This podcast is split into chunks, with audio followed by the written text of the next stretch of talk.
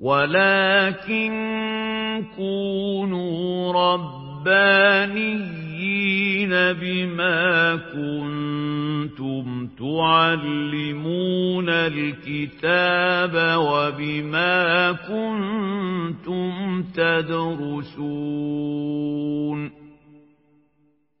شيخ العمود وأهل العلم أحياء علم النفس مع المهندس أيمن عبد الرحيم المحاضرة التاسعة. وقد انعقدت هذه المحاضرة يوم الأربعاء بتاريخ السابع من فبراير عام 2018 من الميلاد. الموافق الحادي والعشرين من جماد الأولى من عام 1439 من الهجرة بعد صلاة العشاء.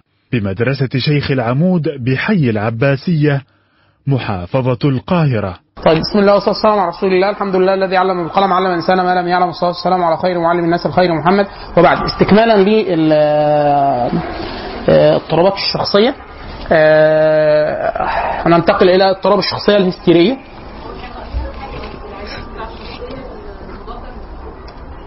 آه لا ما, ما لسه ما عايز اجيبه من حاجة من ال من كتب طب طب نفسي حاجة متفصلة لأن إحنا فاكر أنا فاكر ساعتها إحنا ما ما قلناش أي حاجة في ال- طيب. وإحنا كمان أنا فاكر إن إحنا خدنا نوت إن إحنا عايزين نجيب الثلاث أطفال واطفال وراشدين ولو ك... يعني أطفال ومراهق وكبير كده طيب. تسلم تسلم تسلم. شكرا شكرا شكرا ال- السمات النمط العام للشخصية الهستيرية هو طلب البحث عن انتباه الآخرين وال- والانفعالية الزائدة. آه، البحث عن البحث أو التمركز حوالين إثارة اهتمام الآخرين. طبعا ده بيخليه بعد كده لما نيجي نتكلم على العلاج هيقول لك إيه؟ أي علاج جماعي ما ينفعش معاك. ليه؟ وهو أصلا اضطرابه مع الناس. يعني هو بيطلع اللي عليه عايز الناس كلها تهتم بيه وبالذات الجنس الآخر سواء بنت بتخلي الولاد كده أو الولاد كده لو ولد ب- البنات كده فبيبقى مربك جدا وغير مفيد في الحاجات ال- كده إحنا ما بنساعدوش يعني. لكن الشاهد دي ده, ده النمط المركزي. طيب إيه إيه السمات اللي بتبقى موجودة داخل الاضطراب؟ عايز آه، بشكل دائم إن هو ينال المديح والاستحسان من الآخرين وكل من حوله. عايز استحسان ومديح دائم على كل شيء بيفعله. آه، محاولة آه، إثارة اهتمام الجنس الآخر وخاصة في الاهتمام المبالغ بالمظهر. سواء آه، لو هو المصاب ذكر بيعمل كده مع الإناث لو لو هي أنثى بتعمل كده مع الذكور. الاهتمام الك- الك- الكبير جدا بالجاذبية الجسمانية. يعني ممكن تلاقي حد فورمة الساحل الشغل اللي هو إيه؟ يعني نبدأ من أول كده. كل واحد بيلعب كمال أجسام آه، مضطرب. لا مش لازم. مش لازم يكون شخصية هستيريه لكن إحنا قلنا قبل كده ما حدش يشغل آه، مبدأ الاجتهاد. لكن إحنا بنقول إن دي الصفة- السمات ال- السمات الأساسية. يعني آه وبالعكس هو الراجل بيتغذى مش الراجل يعني المضطرب سواء ولد أو بنت بيتغذى على اهتمام الآخرين. فبينزعج جدا وبيقلق جدا من آه، صرف صرف الأضواء أو الاهتمام عنه. عشان كده كتير جدا في ناس آه، لو حد حضر فيكم معانا قبل كده تاريخ إن في جماعة مؤرخين بيشتغلوا بما مؤرخ آه، بينتمي لمدرسة تحليل النفس. مؤرخ. فأحيانا يفسروا أعمال ناس معينين رؤساء وقادة وبتاع يقول لك هو كان في جزء من الشخصيه الهستيريه هو دايما لحظة لحظة مين ده؟ مين اللي بيعمل هذا؟ لا لا قولي هاتيها هاتيها. قولي لها الصوت. قولي لها بابا بيقول لك وطي صوتك. آه ما هي عاملة جاي جايبة قناع الذئب معاها؟ ما أنا قلت برضه ما دام ذئب ذئب يعني. تمام آه،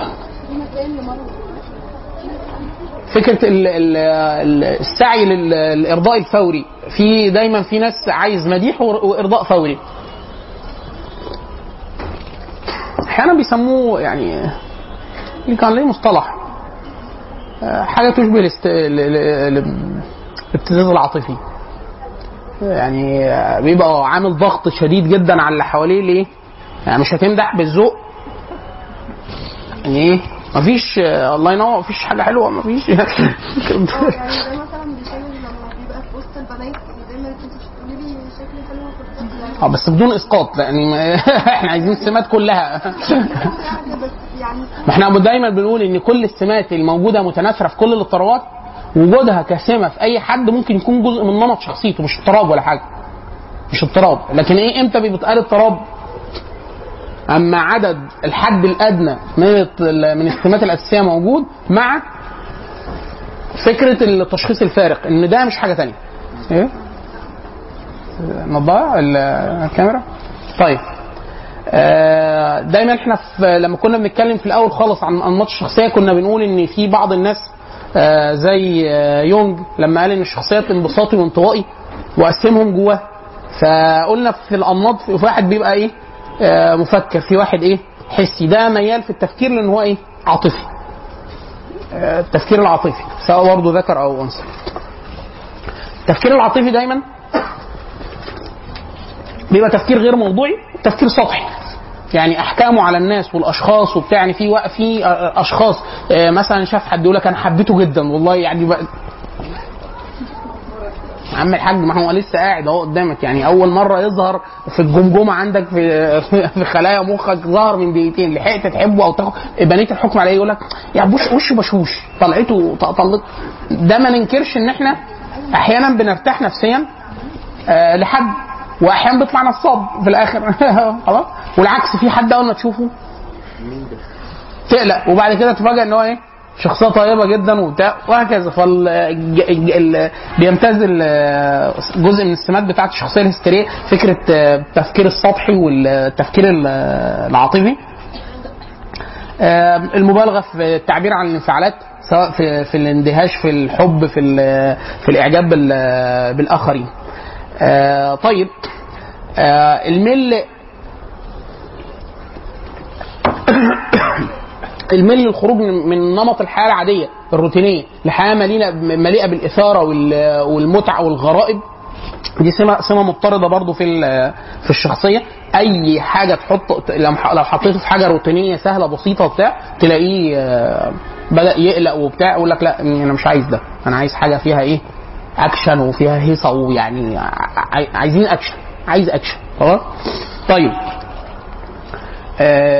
طبعا الج- في جانب أحيانا الاضطرابات الشخصية دي في أنتوا عارفين إن قديم جدا حتى قبل الدرس ال- الحديث في علم النفس إن هم أحيانا بيربطوا ما بين الجنون والاضطرابات الشخصية بالإبداع.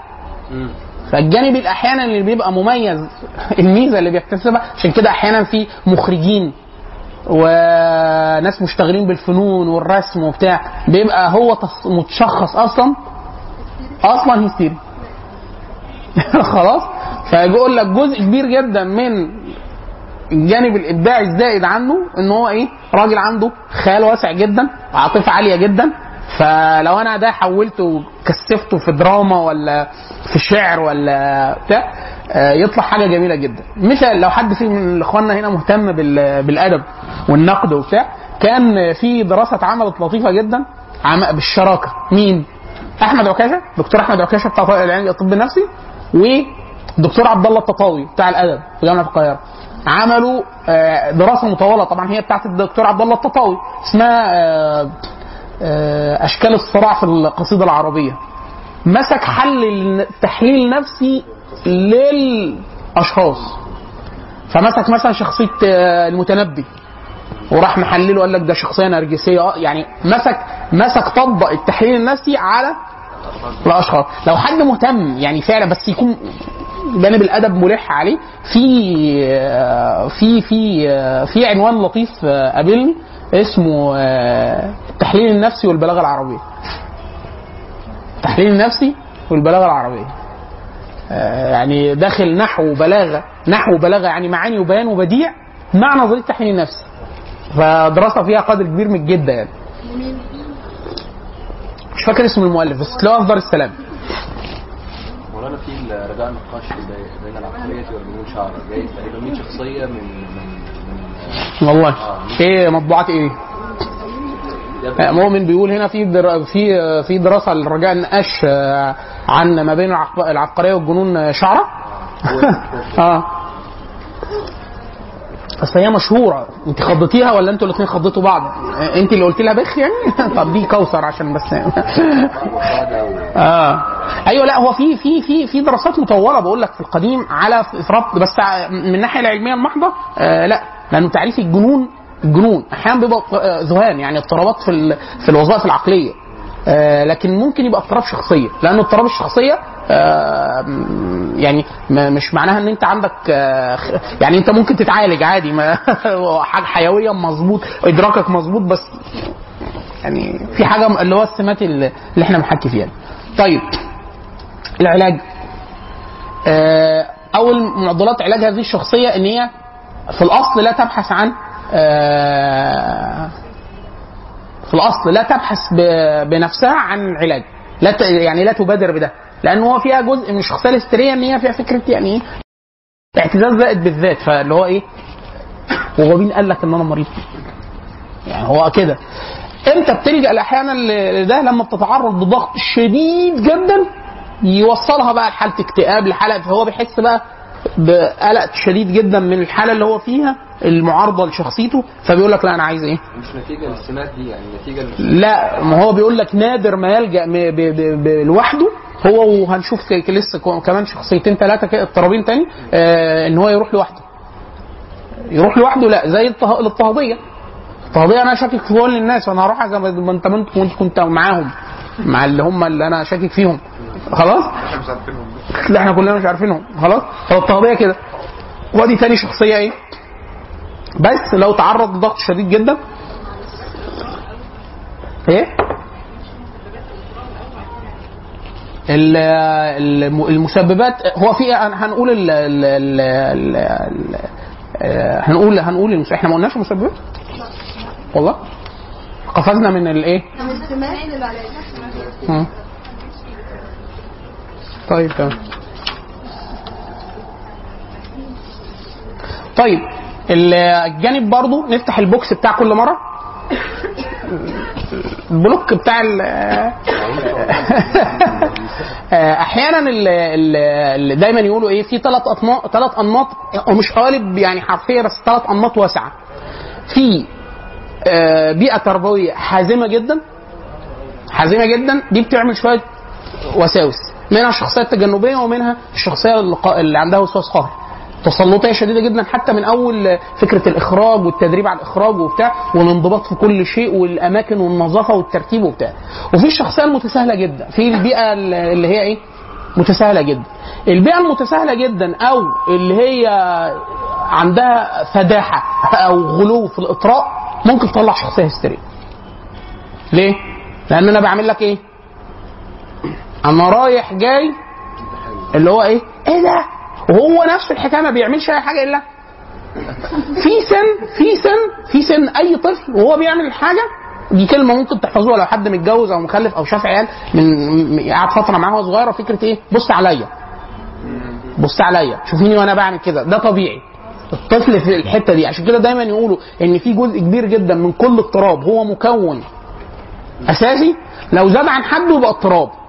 آه لو قل يعمل لك اضطراب معاكس. الم... لو وصلت للاتزان آه يبقى إيه؟ يعني عشان كده دايما يقولوا في حتى في كتب الأدب القديمة يقول لك إيه؟ ما بين الحماقة والتهور والشجاعة شعرة. ما بين الحياء والجبن شعرة. ما بين الرفق وال... وال... وخوف وخوف العقوبات من الآخرين وبتاع مش عارف إيه شعرة. ما ب... ما بين ال... ال... عدم الحزم واللين الشديد جدا التدليل المفرط شعرة وهكذا. فالبيئة اللي هي بتبقى آه، دائمة الإطراء بدون توجيه تربوي مع آه، مدح شديد جدا مستمر بدون بدون ايقافه عند آه، يعني مثلا في طفل هو مميز جدا أو شكله حلو دي بيكثر جدا في الش- الشخصية اللي بتبقى إيه؟ لو طفل بنت أو ولد شكله حلو ليه؟ لأن بحكم سبحان الله الجبله الإنسانية الناس بتميل إن هو إيه؟ بياخد إطراء أزيد بسبب الخلقه خلاص فهو بيحس إن أنا إيه؟ أنا مميز وبعد كده بيبدأ يكتشف إن أنا إيه أنا شعري حلو أنا عينيا حلوة أنا حواجبي حلوة. إيه ما هو عارفين فكرة التفصيل؟ أنا دايما أقول الستات آه، بيشتغلوا بالحتة الرجالة بالكيلو. الستات يقول لك إيه، حواجبها جميله أنا أخواتي بنات كنت ببقى قاعد بتعامل معاهم على إن هم مختلين. تقول- شافوا بنت أو عروسة وبتاع يقول لك يعني مناخيرها جميلة. هي على بعضها يا حاجة ما تفصصيش يعني. آه يعني يا أستاذ ما تقلبش في هتشيل كله على بعضه. يقول لك أصل أسنانها حلوة أصل ودانها حلوة. كله على بعضه. خلاص هو لما يبدأ هو يدرك يدرك شعره حلو وملامحه حلوة وتفاصيله حلوة ومدح مدح دائم أو في الذكاء والإدراك وبتاع بدون بدون أي عقوبات أي رد لل- للخصال للمنعم. يعني دايما إحنا بنقول سبحان الله أنت ال- الطفل لو أنت عمل حاجة فتقول له ده توفيق. الحمد لله. فكرة من لا يشكر الله من لا يشكر الناس لا يشكر الله ولا يشكر الله من لا يشكر الناس. آه ففكرة إن هو إيه زيادة الإطراء الشديد جدا. ده من من أهم الروافد على الإطلاق للشخصية ال- الشخصية الهستيرية. طبعا في حاجات أكتر من كده. في حاجات مب... البيئة أحيانا بتبقى إيه؟ بتساعد في ده. دايما يقولوا إيه؟ البيئة الفقيرة في الموارد والأشخاص بتساعد على نمو الشخصية دي. ليه؟ هاب إن أنا دايما العرب كانت تقول كل كل مجرم بالخلاء يسر. آه، عارفين اللي واحد بي بيقولوا له درب الخيل جريها يسرحها فاللي بيجريهم ده فلما يجري بيجري خيل في الخلا يعني في معهوش أي خيل تاني. يبقى حاسه إيه؟ طيارة. فالبيئة البيئات. عشان كده مثلا إحنا عندنا في مصر يكثر جدا الشخصية الهستيريه كتير جدا دكاترة جامعة أطباء. إيه؟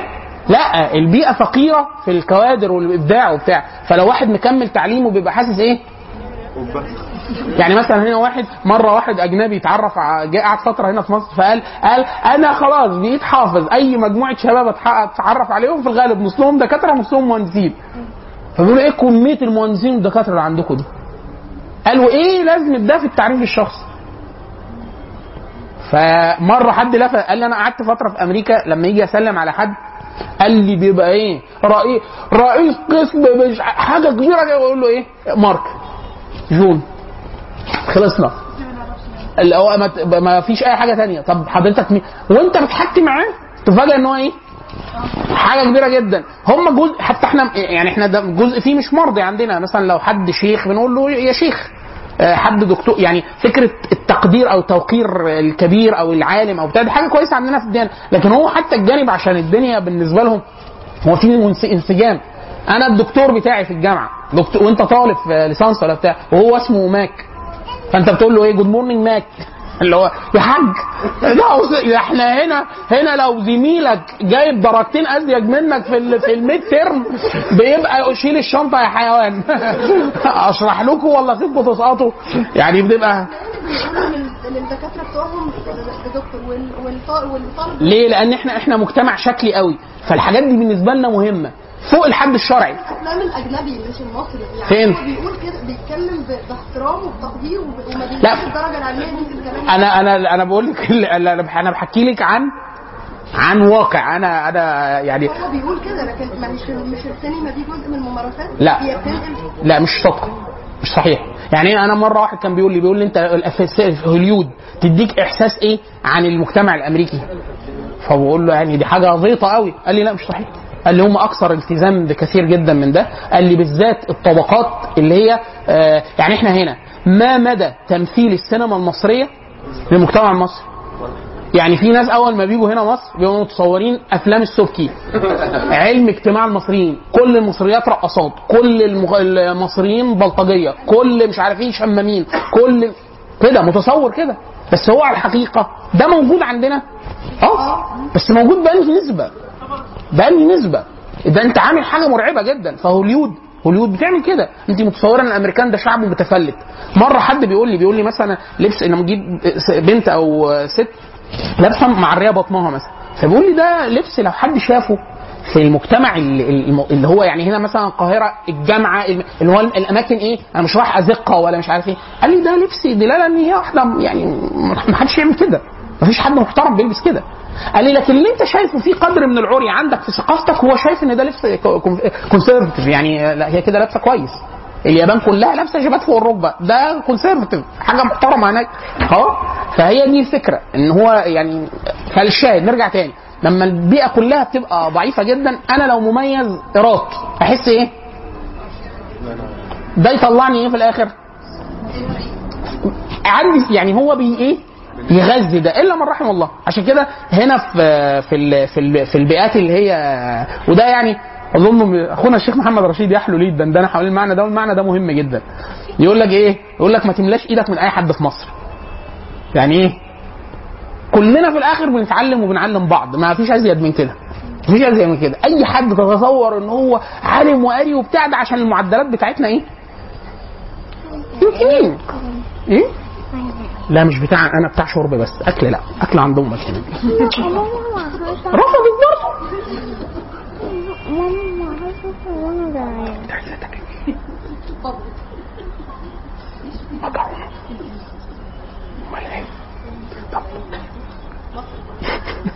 سكس زحمه تيجي تتغدى معانا طب روح روح قولي لماما آه، بابا بيقول لي شو شو في حاجة اكلها أنا مره واحدة شوفي حاجة أكلها أنا أنا ماشي؟ آه ماشي. قولي لها قولي لها بابا بيقول لي هاتي لي حاجة. من يلا. ولو رفضت آه، قولي لي أجي أكل معاكي. طلع مصلحة. خلاص يا إخوان. فهو فكرة إيه؟ إن ال- الواحد بيحس البيئة العلمية أول ما بتنزل قوي فأي واحد إيه؟ معاه حافظ أي كلمتين بيعرف أي حاجة فبيحس إن هو مميز جدا. لو راح في بيئة متزنة يحس إيه؟ عادي يعني. يعني أنا فاكر حد من أصدقائنا بيدرس في جامعه كبيرة جدا يعني. فبيقول لي أنت بتبقى ماشي ماشي في الجامعة. أي حد بيقابله في الغالب ده أحسن واحد في أحسن عشرة في المجال بتاعه. في الغالب. خلاص؟ فيقول لك مثلا الثلاثه اللي ماشيين ده كل ده واخد نو- نوبل نوبل نوبل. خلاص؟ في ناس كتير من زمان درست بره. يكون درس اقتصاد يقول لك أنا درس لي مثلا ثلاثة واخدين نوبل في الاقتصاد. خلاص؟ اللي هو لما في دكاترة كان دكاترة في جامعات يعني حتى مش في جامعة مثلا يعني أعلى جامعة في مصر في ال rank جامعة القاهرة. حتى أعلى من الجامعة الامريكيه في الرانك. خلاص؟ فتلاقيه إيه يقول لك أنا ما أقدرش أدي واحد جيد جدا أو أنا ما أقدرش أدي واحد امتياز أو أنا بتاع إيه؟ بتاعي يعني الحاله الوضع المجتمعي ما يسمحش بده. خلاص؟ أو الجامعة نفسها. في فاكر مرة بنت منتقبة. أيام آه، أيام آه،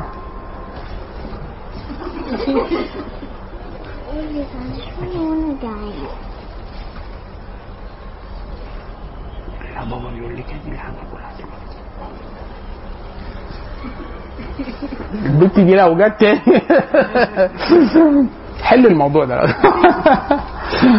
كنا في آه فمره بنتين منتقبتين كان حصل مشاكل في جامعة القاهرة أو بتاع فيكلموا رئيس الجامعة. فرئيس الجامعة في وقتها الكلام ده من خمس سنين أو حاجة فبيقول لها بيقول لها شوفي إحنا لن نسمح بمثل هذا التخلف في جامعة القاهرة. فالبنت كانت متكلمة شوية فقالت له اللي هو إيه؟ إيه التخلف ده؟ فقال لها اللي أنت عاملاه في وشك ده. إحنا مش إحنا هنا مصر مش السعودية. الكلام ده طبعا قبل. هذا مع علاقتنا. ف... ف... فقالت له السعودية فيها جامعتين جوه أحسن 500 جامعة في العالم. جامعة القاهرة مش داخلة في أول 700 جامعة في العالم. خلاص عشان بقى تقعد على حيلة دي. خلاص. فالشاهد يعني نرجع تاني اللي هو ال ال ال ال المز... الإطراء الشديد جدا بدون أي قيود تربوية أو آه، أو يعني ضبطه بالأدب أو فكرة مرد الأشياء. ل... أو فكرة إن في ناس تانية. في ناس تانية معاك. أنا فاكر حد أظن أستاذ اسمه ميلاد ربنا يبارك فيه. آه، بابا جابوا لي آه، يدرس لي رياضيات وأنا في أولى ثانوي. كنت سقطت في الرياضيات في أول شهر. وأنا متفوق في لغاية ثالثه إعدادي بجيب النهائية في الرياضيات. فبابا قال لي لا إيه ده؟ إيه ده؟ قلت له ما لا تعجل علي. أبا هند. فقلت له لا ده مش مني. نط مين قلت له ده المدرس وحش قوي. فقال لي اسمه إيه؟ قلت قال لي كذا قال لي أنا عارفه. قال لي بس عشان ما تبقاش ليك عذر نجيب لك مدرس مخصوص في البيت ينقذك من هذا ال- الوحل اللي أنت فيه. فجابوا لي. الراجل قعد قاطع معاها أول ما جت الامتحانات بتاعت النص سنة 8 من 8 ف... فكده أنا إيه؟ تمام؟ جه شبه خلصنا؟ خلاص. خلصنا عملنا مراجعات وبتاع والراجل بيقول له ده أنا أحسن أحسن طالب بشرح له آه، في المجموعات كلها. جه مرة كان معاه موتوسيكل آه، حاج محمد قال له أنا عايز ايمن في مشوار فقال له خير. قال له في بنت بشرح لها درس مميز بنت الحاج فلان وإحنا عشان سوهاج برضه مش محافظة مش كبيرة فكل الناس تقريبا تعرف. قال له مالها قال له البت هي ممت... هي كويسه هي كويسه بس واخدة قلم في, في, نفسها. حاسه حاسه نفسها. كل مجرم بالخلايا يسار حاسه نفسها أينشتاين ما يعني ما يجيش فقال له هاخده معايا ساعة. بس ينكد عليها ورجعه بس جابني معاه قال له ما أيمن ودي الحاج محمد جاي معايا ساعتها كنا في أولى ثانوي. دخلنا يدي يدي المسألة ويقول إيه اللي خلص الأول خلاص. آه، هنقلب على المسألة اللي بعدها. خلاص؟ كل مساله البت يا عيني في ربع المسألة وأنا اهي لا مش ممكن. لا شافها قبل كده. طب هاتي المحافظة أنت اختار وبتاع. ده اللي اضعف طالب عندي. يعني عايز حد إيه؟ ما تهبطي بقى. كويسة آه كويسة بس مش خلاص. فدي يبدو إن حد قعد يطريها وما شافتش حد معاها فما شافتش حد لا بيحسب بسرعة ولا بيعمل حاجة ولا بتاع. حاسة نفسها كويسة. خلاص كده؟ فدول دول دول دول حاجتين أساسيين. أيوه. آه إحنا قلنا في الآخر إحنا قلنا ثلاث بيئات. بيئة شديدة الحزم. بيئة شديدة اللين اللين والإطراء ده يطلعوا حاجة. دايما يقولوا من الناحية التربوية من أفضل البيئات على الإطلاق. لو قلنا إن في أفضل في التربية ال- البيئة المعتدلة. يعني إيه؟ حزم لدرجة اللي يشوفك يقول لك إيه؟ لا لا بس حزم فيه رحمة وعاطفة وحب وود وكل حاجة بس إيه؟ أصحاب النبي صلى الله عليه وسلم المتتبع لآثار الصحابة في التعامل مع الأطفال يقول لك الناس دي ما يطلعش معاهم عيل عدل ابدا ليه؟ يكاد يكون ما فيش أي يعني حاجة ليه رحمة مطلقة بسبب نصوص الشريعة؟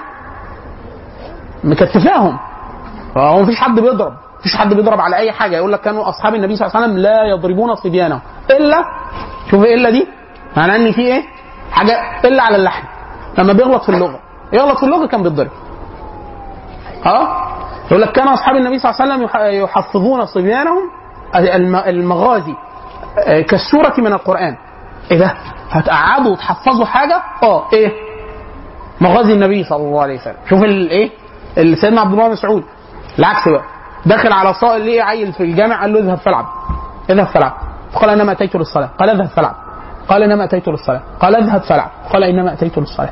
فتركه. بس هو الاصل إيه؟ خلاص سيدنا عبد الله بن عباس بيقول والصحابة النبي بيئم الناس والصحابة موجودين. صفوف؟ قالوا أنا راكب حمار ليا؟ قالوا إيه؟ ادخل بين الصفوف. ماشي بحمار. وجوه إيه؟ الصفوف. وتركوا حتى ده في الحديث اللي هو إيه؟ إن ال- الإمام سترة لل- للمأمومين إن هو إيه ما يحصلش حاجة. طب طب تخيل ده حصل من عندنا. هو والحمار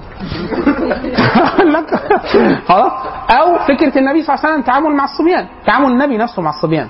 تعامل يعني يعني سيدنا مين اللي خد سيدنا سيدنا أنس. لما خدم النبي صلى الله عليه وسلم 10 سنين وهو التحق بالنبي صلى الله عليه وسلم وهو صبي. فبيقول يعني آه، يعني صحبت النبي أو خدمت النبي صلى الله عليه وسلم 10 سنوات فما قال لي لشيء فعلت لما فعلت وعن شيء تركت لما تركت. يعني مفيش حاجة عملها كان كان النبي صلى الله عليه وسلم لا يعنف على الأشياء التي تقع إذا وقع فيقول لو كان لو قدر لكان. يعني من باب الايه؟ هو خلاص ما دام وقع يبقى قدري خلاص ما ما, تلومش خلاص وقع. فايه إيه لازم في الكلام؟ الكلام مش مهم. فكان كان النبي صلى الله عليه وسلم يقول إذا لو, لو قدر لكان فهو سيدنا أنس بيقول مرة النبي قال له إيه؟ آه يعني آه أرسلني في بعض أمره. قال له روح اعمل كذا كذا كذا. غاب. حاجة مشوار بسيط جدا. فالنبي طلع. يروح شوفه فين ده. فراح قال فوجدني ألعب مع الصبيان. ليهم مقسمين كورة ولا بتاع. قعد يلعب معاه فالنبي جاله من وراه. قال له يعني أين الذي ارسل? آه فين فين الحاجة وبتاع؟ اللي أنا بعتك فيها فقال أنا في الطريق أو يعني أنا رايح أهو وبتاع. حاجة كده بالمعنى ده. النبي صلى الله عليه وسلم فكرة إيه؟ ده واحد يقول لك إيه؟ إيه ده؟ أنا كنت بتعلم. ده تدليل تدليل تدليل شديد جدا. لا هو مش تدليل هو رحمة. في مقابل ده في التحفيظ تحفيظ تحفيظ المغ- المغازي كالسورة من القرآن وفي الضرب على اللحم وفي وفي يعني إيه؟ هي دي. إن هو إيه؟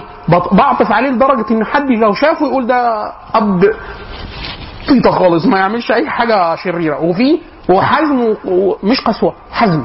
الحزم مختلف. يعني دايما إحنا بنقول يا اخوانا الطفل إن لم يعود على فكرة الالتزام بأشياء النظافة. طب إيه عادي ما مش أيوه ما هو إزاي هنلزمه بعد كده بالطهارة والوضوء؟ ده الدين فيه أربع خمس أوامر كلهم طهارات.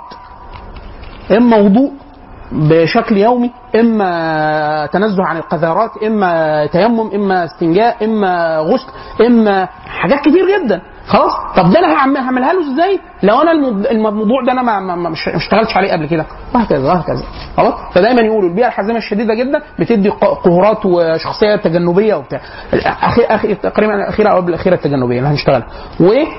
المفرطة في التدليل والمديح الشديد جدا أو العاطفة بتطلع أحيانا- أحيانا في ال... يقول لك رحمة وش... رحمة وبتاع من غير إطراء شديد. تطلع واحد إيه؟ يقول لك آه، من الناحيه العاطفية محبوب وحاسس نفسه إن هو ما تعرضش بس إيه؟ تقدر تخليه يلتزم بروتين ولا يعمل حاجة جادة ولا يذاكر ولا أبد. ليه؟ لا يستطيع ابدا فعل شيء بحزم. ليه؟ ما علمتوش كده. فدايما إحنا بنقول الحزم مش عكس الرحمة والرحمه مش عكس الحزم. بس هو إزاي بيعمل ده؟ اللي هو؟ يعني الصحابه ماشي ما بيضربوش ولادهم هو قال لابنه يعني لو دلوقتي بنتكلم الأسرة كويسة جدا وابنه راح معاه المسجد وقال له لا روح العب. مرة واثنين وثلاثة. وهو البيت يعني مماثل لكده. هيجي يخليه يلتزم بعد كده في حاجة؟ ما هو إحنا ما هو ده إحنا بنقول لك إيه؟ الوسط فين؟ فين؟ هو ده الوسط. هو بيشوفك بتصلي وبتقرأ القرآن. الطفل دايما في سن محاكي. لا اللي تعملي لازم يعمله. مفيش حد أظن هنا إلا ما شاف المشهد ده. طفل من أول ما يبدأ يقف ولا أول ما واحد تلاقيك تسجدي تلاقيه نام على الأرض. جامد. وبتاع لحظه اللي هو بوس الصلاة ده. ده باب في الفقه. ما يحلاش البوس غير في التش... يا عم اوعى بقى كمل قوم. سيبك كلمتين خلاص. أحضان وبوس وشقلبة وبتاع. وبعد كده يبدأ إيه؟ كل حاجة بتقوليها يعملها. والتشهد إيه والقراية والقرآن وبتاع. فهو بيشوفك تعملي الحاجة بس هو ملزم من قبل الشريعة. لا. فإن هو يحاكي آه تخديج جامع. كل يوم الحجاب تجربه مرة وبتاع ما تبقاش مكفناها وما هتتكلم انت مع الآن ليه؟ هنلبسها. بس أول ما تكبر شوية. وهكذا. فالقصد إن هو إيه؟ لا إطلاق يقول لك إيه؟ أنا عايزه حر. حر. طب أمال هيتدرب على الإيمان إمتى؟ ما هو الطفل قبل ما يكلف هقعد أنا أربع خمس سنين قبل ما يكلف. عشان كده صاحب الشريعة قال لك إيه؟ في نصوص سبعة وفي نصوص عشرة. علموهم واضربوهم. انت هضربه على الصلاة هو مش مبالغ. آه ما, ما لسه ما بلغش ما بلغش. مدرك. فلو هو أنا ما قدرتش اكون عنده روتين قبل فترة كافية إن هو هو لما يجي يبلغ أقول له خلاص أنت بلغت النهارده فخلاص هنصلي. ده ده ده ضد ضد الفطرة الإنسانية. ده ما كانش قادر يحافظ على روتين. هيحافظ على روتين الصلوات والطهارة وال... ده في يوم وليلة. بعد يقول لك ما هيتدرب. وهو بالغ؟ والملاكين شغالين بيكتبوا؟ لا قبل ما الملاكين يكتبوا آه، يتدرب. بحيث أول ما يبلغ يبقى إحنا ما بنكلفوش إيه؟ خلاص فهي المسألة عايزه عايزة ميزان يعني. الصورة اللي حضرتك بتتكلم بيها برضه مثاليه إحنا بنعرف ناس كتيرة هم هو على طول الطفل مع أمه شايفها بتصلي جدته بتصلي وبيطلع ناس ما هو- ما- بس هو ما بيرضاش. إحنا بنتكلم عن. بص يا فندم إحنا بنتكلم على ال- التربية عمليه عمليه عمليه آه عملية معالجة. يعني إيه معالجة؟ يعني في طفل ربنا خلقه الجبلة بتاعته مطواع وفي عيل عنيد. خلاص. الفكرة إن هو إيه؟ العنيد ده سيبه ما بيعملش حاجة خالص. مفيش أي طريقة ده التربية فيها مليون طريقة ترغيب وترهيب أوصل بيها إن أنا أطلع منه حاجة معتادة. فلا هؤلاء تسيبيه خالص لدرجة إن هو أكنه آه إحنا كده همل. رب يعني ما لناش رب ولا مأمورين بحاجة. وعشان كده إحنا دايما بنقول إن هي التر... الإيمان هو سلوك الأب والأم في كل حاجة. في الأكل والشرب والكلام والمناقشات حتى في الخلاف. خلاف. أنا كل ما أعرفش كنا أحلنا على السلسلة ولا لا ما كناش أحلنا عليها دي نحلنا عليها تاني اللي هو مح- محو الأمية التربوية. محو الأمية التربوية بتاعت الشيخ محمد إسماعيل المقدم. آه، لطيفة جدا. دكتور محمد هو أصلا طبيب نفسي. هو أصلا أصلا طبيب. وهو متشرع. دكتور محمد إسماعيل المقدم. إيه؟ لا دي صوتية. آه. والشباب اللي كانوا زمان من كذا سنة لأن السلسله قديمة. بس آه، رجاء نسمعوا الاصدار الثاني لأن ليها إصدار إصدار قديم قوي وإصدار الثاني. دوروا على الإصدار آه، الثاني. وهتلاقوا بعض كثير جدا من الشباب مفرغينها. أنا أظن عندي Word لو نعبشت عليها بس أنتوا خلاص الحاجة سهلة موجودة على الإنترنت يعني. أظن على إسلام واي كان زمان تسجيل الصوت. م م م كتير حاطط شوية قواعد كتير جدا في الكلام. فكرة إن هو إيه إمتى الطفل بيكتشف إن أنت عبد؟ فكرة التعظيم وال... وال... والالتزام الشرعي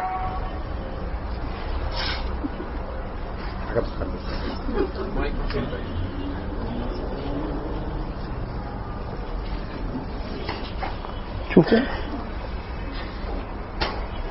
ده أنا فتحت عليه إزاي؟ بالصوت. خلاص؟ فكرة يقول لك مثلا الطفل إمتى هيعرف إن في حاجة بتردعك حاجة أقوى منك. فكرة أنت تقول له أنا دي نسأل عليها أنا ما أعرفش. ده لوحدها إيمان ده تربية. ده ده داخل في التربية. فكرة فكرة العقاب نتيجه تعاقبه واستعيذ بالله عز وجل. فيعرف إن أنت في حاجة تحولك تحول بينك وبينه في حاجة أقوى منك. فكرة الاستغفار لما تفهم لما بيسمعك أنت في الأذكار فأنت بتقول له إحنا شكر النعمة. وهكذا. عشان كده إحنا دايما بنقول لما أنا بشوف بشوف طفل أو عيل كبير بنت أو ولد فكرة إيه؟ يقول لك لا إيه ده يا في اكل والشرب أنا مؤمن تماما إن دي البيئة اللي هو اتربى فيها. مفيش حد قال له حبيبي دي نعمة. مفيش حد قال له إن مفيش حد يلاقيها. مفيش قال له إن في النبي صلى الله عليه وسلم كان بياكل كذا الصحابة كانوا بياكل. مفيش حد شافك وأنت بتعظم النعمة قدامه. ده حتى من هدي النبي صلى الله عليه وسلم النبي كان رديء التمر. التمره لما فيها سوس وبتاع إحنا كتير جدا الناس حاليا طب حرامية النبي صلى الله عليه وسلم كان ي- رديء التمر ده اللي هو يمسحه ينضفه من جوه ياكله خلاص؟ وكان الشيء لو وقع من هدي النبي صلى الله عليه وسلم لو هو تقدر تستنقذيه لقمه وقعت على الأرض وإحنا معظم بيوتنا حاليا بالزمان بالنسبة لهم كان قصور لو رجعنا بنو العباس الخليفة لو دخل إيه ده؟ سيراميك كيلوباترا يا فندم. دلوقتي ما كانش عند العباسيين ده. ها؟ فلو في لقمة وقعت على حاجة زي كده لو انت شافك بتنفضها وتقول له إيه دي نعمة وما تترميش وحرام وده في ناس مش لاقياها. ده معنى تربوي. ده هو الإيمان. هو لو انت جبت شعب الإيمان كلها فتشتيها طلع هتطلع إيه؟ هتطلع في الآخر حركة 700 مهارة صغيرة بيشوفها كل عشرة يتجمعوا في شعبة يطلعوا شعبه ايمان لو انت شايفك بتمارسيهم فجأة إيه عشان كده في حديث عبد الله بن عمر كنا نؤتى الايمان قبل القرآن فإذا اوتينا القرآن فلما اوتينا القرآن ازددنا به إيمان. هي دي الفكرة. لما هو يؤتى القرآن الطفل بتاعك ده هيؤتى القرآن إمتى؟ لما يدرك ويبلغ. طب قبل كده بيؤتى إيه؟ الإيمان. بيشوف الإيمان سلوك. مرة حد بيقول واحد من اظن أظن السري السقطي أو حد من ائمه الصف الكبار بيقول وأنا صبي خالي كان خاله كان حد حد عالم وزاهد وعابد فجاي بيقوم ليل فشافه بيعمل حاجة بيلعب وبتاع فبيقول له بيقول له ماذا تفعل؟ فقال أصلي. فقال ولكن الناس لا تصلي يعني بالليل خلاص الناس بتنام وبتاع قال ألا تذكر ألا تقوم فتذكر الذي خلقك؟ فقال وكيف اذكره؟ عاملها إزاي دي؟ شوف بقى الحوار ده بي- بيتم مع مين؟ مع صبي فقال له آه، جرب قبل النوم كل يوم أن آه، تقول أن تقول الكلمات الأتية تقول الله معي الله شاهدي الله ناظري هو بيعمل إيه كده؟ بيقول له إن ربنا شايفك. لو استخبيت ربنا شايفك. لو انت مش عارف إيه فاقول له الله ناظري الله معي الله شاهدي ده يط- يطلع إيه بعدين؟ ما أنا هو أنا كده قلت له القرآن ألزمته بحاجة حفظته حديث حفظته بس هو شايف إيه؟ أنا بقول له حاجة وبمارس. وهكذا. اتكون عندي إنسان مؤمن والعكس بالعكس. لو أنا شايف واحد بيتسخط على نعم الله عز وجل ده لا يشكر الله ولا يشكرك أنت. لا يشكر الله ولا يشكرك أنت. يطلع إزاي؟ آه، أنا دايما أقول مستحيل يطلع ابن بر بوالديه إلا لو آه، فهم معنى الحب والشكر. يعني باب مش مش ما تبقاش كده عبث إن الفاتحة آه، فاتحة الكتاب أول حق الحمد لله. فكرة ده آه، آه، م- المدخل على الله عز وجل. وده لو ما اتعلموش مع الناس مش ممكن يعملوا مع ربنا. لو هو مش مستوعب مدى الفضل بتاع أبوه وأمه والناس عليه. يعني اللي ده ليه معروف ده يستحق الشكر. لو هو مش فاهم إن اللي جاب له كوباية مية يستحق الشكر الشكر مش هيفهم يعني إيه إن هو أول حاجة رب العزة لما بيقرر نعمة على الخلق يقول يقول آه، عبدي ألم آه، أعافيك في بدنك وأسقيك الماء البارد. المية اللي بتسقع نعمة. اللي إحنا حاليا فك فكرة النعم كثيرة جدا إحنا ما بنشكرش وهو مش هيشكر. فلا هيشكرك أنت ولا يشكر ربنا فيطلع كافر ويطلع عاق. الاثنين مع بعض. خلاص؟ طيب نرجع تاني. إحنا قلنا إيه؟ بقى في ملاحظة على العلاج هو ما بيروحش لوحده. خطر جدا. بل يكاد يكون ممنوع العلاج الجماعي في الحالة الهستيرية. ليه؟ لو بنت هتبهدل الدنيا. ده هي أصلا شخصية اعتراضية ولا استعراضية وكده. آه، لو ذكر بقى جاي سرح ولابس آخر حاجة وبرفان جاي يعمل موديل. جاي يعمل الفقرة بتاعه ولو بنت طبعا الموضوع هيبقى إيه؟ هنتعذب كلنا. فلا بلاش. خلاص؟ آه، آه، طبعا ال- ال- العلاج الإدراكي العلاج الإدراكي السلوكي آه، برضو من أنجع الأشياء معه لأنه هو محتاج حد يصحح له إيه؟ حد يعني أشبه هنيجي هنيجي نتكلم هنقول يمكن كبر والعشب وثلاث صفات تانية ما بين ما بين الإسلام وما بين البحث النفسي فكرة العشب. الشخصيه الهستيرية لو إحنا هنقول من الناحية الشرعية يعني آه، في معنى إيه مستولي عليها؟ معنى الع- العجب العجب كل حاجة دايما يقولوا إيه العجب. آه عدم رد النعم للمنعم. فأنت بقول لك إيه يقول لك أنا حليتها.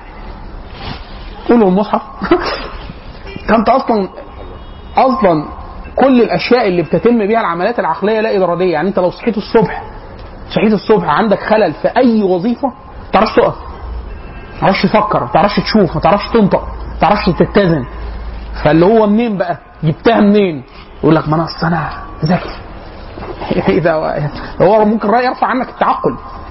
التعقل. ما شفتش حد مجنون في الشارع؟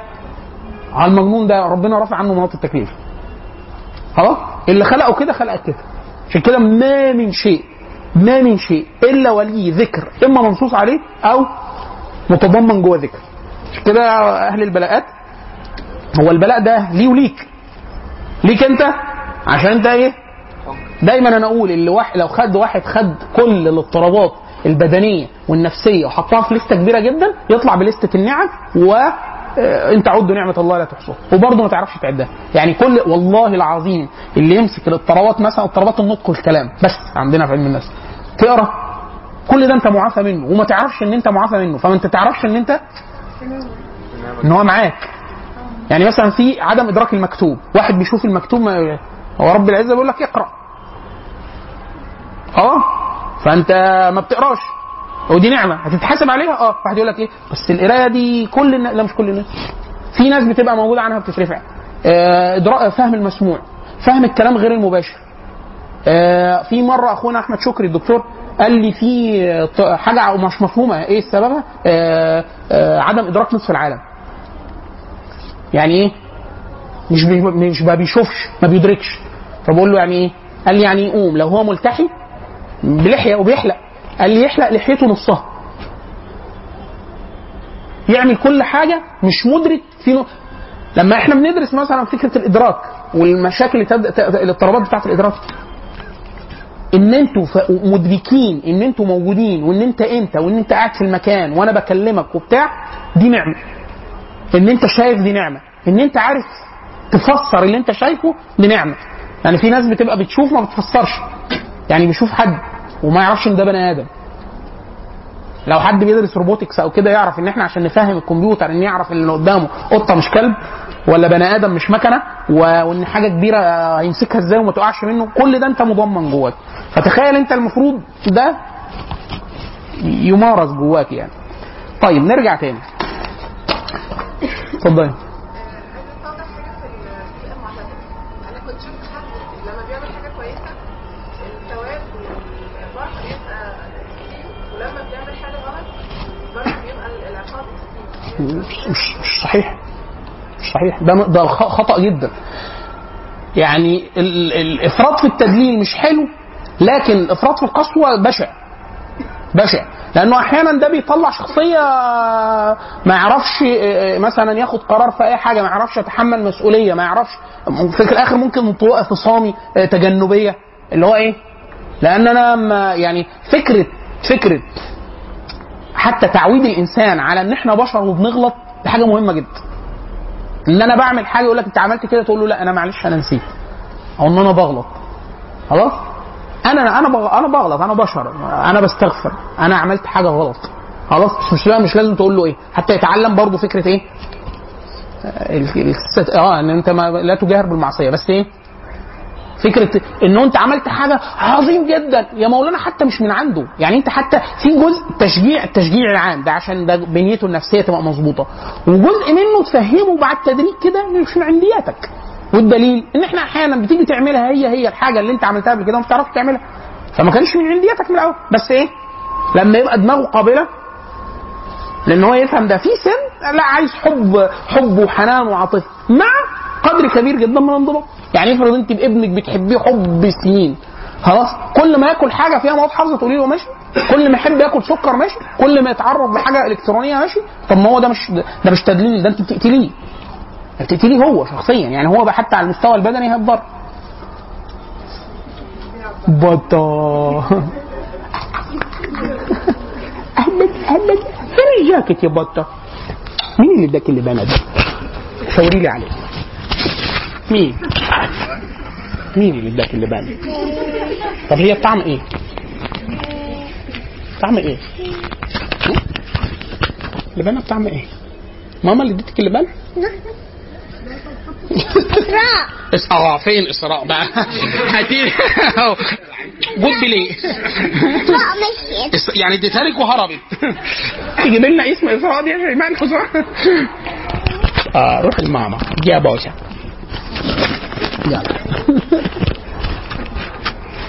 هاتي لي اسم إسراء. شوفي مين اللي اديتها اللبانه دي حدش يا اخوانا يديها أي مأكولات أو مشروبات أو ملبونات؟ لغاية ما يسالوا امها طيب. آه كنا إحنا أنا جاوبتك؟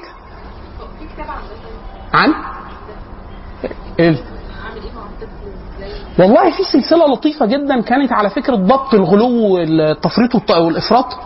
آه، أنا فاكر منها عنوانين آه،. آه، فاكر المكتبة. كانت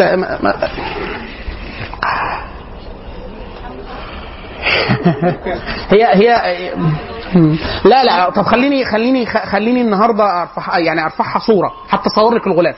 أنا في لا لا لا ما, أنا أكيد هنسى. أنت اللي هتفكريني. حد يفكرني حتى على الواتساب. ابعتهم أبعت صور الغلافين أنا عندي عددين من السلسلة. كانت السلسلة على فكرة ال- ال- الضبط التربوي من من نصوص إسلامية. ومن ناحية تربوية آه، يضعف شوية في علم النفس الكتاب. لكن النصوص بتاعته كويسة. مع بعض الاطناب في مواضع يعني بس لطيف جدا الفكرة في إيه؟ فكرة الغلو في كذا. الغلو في كذا. إن أنا عايزه إيه؟ متزن في النفقة. لا عايزه يبقى بخيل واحد يقول لك إحنا عايزين نحوش وبتاع الوقت طالع. ولا فكرة إن هو إيه؟ إن هو وده الش- الشرع كده إن هو لا تصرف كل حاجة ولا الحسنه بين السيئتين كما آه، قال عمر بن عبد العزيز رضي الله عنه. طيب فخليني فك... فك... فكريني أصور الغلافين اللي بتوعت اللي هم سلسلة الغلوب بس هي سلسلة سلسلة كاملة تربوية في المعنى ده. ماشي؟ أيوه أنا ماشي مع يعني حد اللي هياخد الصورتين يتبرع بقى يرفعهم. إيه؟ على الطلبة؟ خلاص أرفعهم أول ما أروح البيت. آه، حد يفكر شيماء تفكرني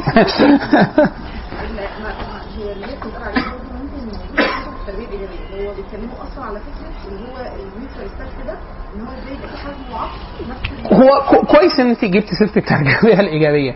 هو ال ال ال ال ال ال ال التوجه نفسه بتاع التربية الايجابيه لطيف لطيف. وفي جزء في- قدر ما الالتزام. لكن أحيانا يشم منه ولأنه أصله غربي. فالاتزان الشرعي ما يبقاش جامد قوي يعني فيه. فكرة آه، وكأن وكأن مبدأ العقوبة مذموم لذاته. بس إحنا ما عندناش ده. حتى في كتب التربية لما يجي يوصل حاجة يقول لك يعني وصل لمرحلة يقول لك آه في عقاب إجرام عقاب تأديب وليس عقاب إجرام. عقاب التأديب. تأديب إيه؟ حاجة بسيطة جدا ولو إحنا لما نعمل كده حاجة حاجة يعني وفي اضيق الحدود. لكن فكرة العقوق وحتى العقو- العقوبة مش دايما ضرب ما العقوبة في عقوبة بالمنع وفي عقوبة بعدم الانبساط الشديد زي الانبساط الأول وهكذا. يعني قصدي إن مبدأ العقوبة. ففي شوية ملاحظات لكن هي في الجملة آه، فيها فيها شوية آه، آه، المبادئ العامة بتاعتها يعني كويسة يعني. طيب. الشخصيه النرجسيه الشخصية النرجسية طبعا إحنا المجموعة الاضطرابات بتاعه الهستيريا والنرجسية كلها إحنا حطيناها في إيه؟ في مجموعة اللي هي مجموعة ب بتاعه آه، العاطفية والدراماتيكية وغير المنتظمه فكلهم فيهم قدر من إيه؟ فيهم قدر من التشابه النرجسية النمط الأساسي أو النواة اللي هي تعظيم الذات والحساسية المفرطة لتقييم الآخرين والافتقار للتعاطف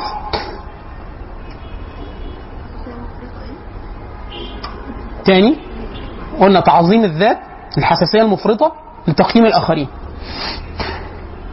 يعني في واحد لو أنت مثلا آه قلت له آه يعني آه إيه رأيك في تناسق الألوان؟ ففي ناس أنا أنا مثلا دايما الفخ ده بقع فيه مع مع ناس كتير جدا. أنا في الأصل بع- ب- يعني إيه بتعامل مع على أساس إن اللي بيسأل بيسأل سؤال بشكل مباشر. يعني ما فلما بيسألني إيه إيه رأيك في كذا؟ فلو بس طبعا بعد كده تبت يعني في حاجات بطلتها مع الوقت. اللي هو إيه؟ آه فلما أحيانا أقول رأيي بشكل مباشر تلاقي حد إيه؟ إيه إيه إيه. أنت مش ده أنت اللي كنت بتسأل. ما يعني خلاص في حد أنت بيقول لك إيه؟ إيه رأيك عايز تقول له إيه؟ صراحة؟ صراحة؟ حاجة فظيعة. هو أنت عايز تسأل فعلا؟ بدقة ولا؟ يعني أنت عايز حاجة نقدية فعلا ولا أنت عايز. عايز خلاص. عرفت. فال ال ال ال الش- النهم لاستثاره امتداح الآخرين أو ده مربك في الشخصيه الهستيرية وفي الشخصيه النرجسية. هو ده هتلاقي فيه متشابه أول ما نقول لك أول ما نبدأ ان في السمات هتلاقي فيه إيه اللي هو بيسموه تشخيص الفارق؟ إن في لكن السؤال بتاعك كويس. إحنا قلنا في الأول في الأول لا يمنع إن الشخص ممكن يبقى إيه؟ يجمع فين بين اضطرابين أو اضطراب ومرض. يعني ممكن واحد يبقى borderline وعنده اكتئاب. borderline وعنده قلق عام. borderline وعنده فصام يعني اللي هو فيه في كده في كده. لكن طبعا إيه؟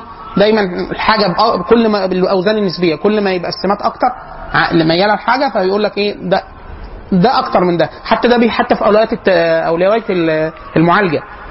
إيه الحاجة اللي ركز عليها؟ نحيدها الأول عشان نعرف نكمل معاه. عشان كده أحيانا يقول لك إيه؟ لا ده الأول عايز علاج عقاقير لازم الأول عشان بس إيه؟ نضمن إن هو ما يموتش نفسه أو ما يموتش حد الفرق بين المرض والاضطراب المرض ده بيتعالج والاضطراب ده بياخد وقت أطول يعني مثلا إحنا قلنا إن إحنا هن هنطول شوية في الكلام ده لما نيجي نجيب الاكت- الاكتئاب والأساطير إحنا اجلناها صح؟ قلنا ان دي مؤجلة هنتكلم فيها يعني هنجيب شوية آه، حدود فاصلة يعني. طيب آه، طبعا اضطراب الشخصية النرجسية ممكن يبدأ من من آه، في سن الشباب ال- المبكر المبكر يبقى واضح مع إن هو أقل شيوع آه، من بقية الاضطرابات سواء المعاديه للمجتمع أو الحدية أو الهستيرية. آه، الرجال أكثر إصابة بيه من من النساء لدرجة إن إحنا ممكن نقول إن الإحصاء بتقول إن ممكن واحد من كل 100 راجل في أمريكا ممكن يكون مصاب بإضطراب الشخصية النرجسية. آه، إيه السياقات أو السمات الأساسية اللي بتظهر آه، بتظهر على صاحب الاضطراب أو صاحبة الاضطراب؟ بس إحنا دايما قلنا إيه إن الرجالة آه، أكتر. آه، استغلال في العلاقات الاجتماعية آه، استغلال الآخرين لتحقيق منافع شخصية.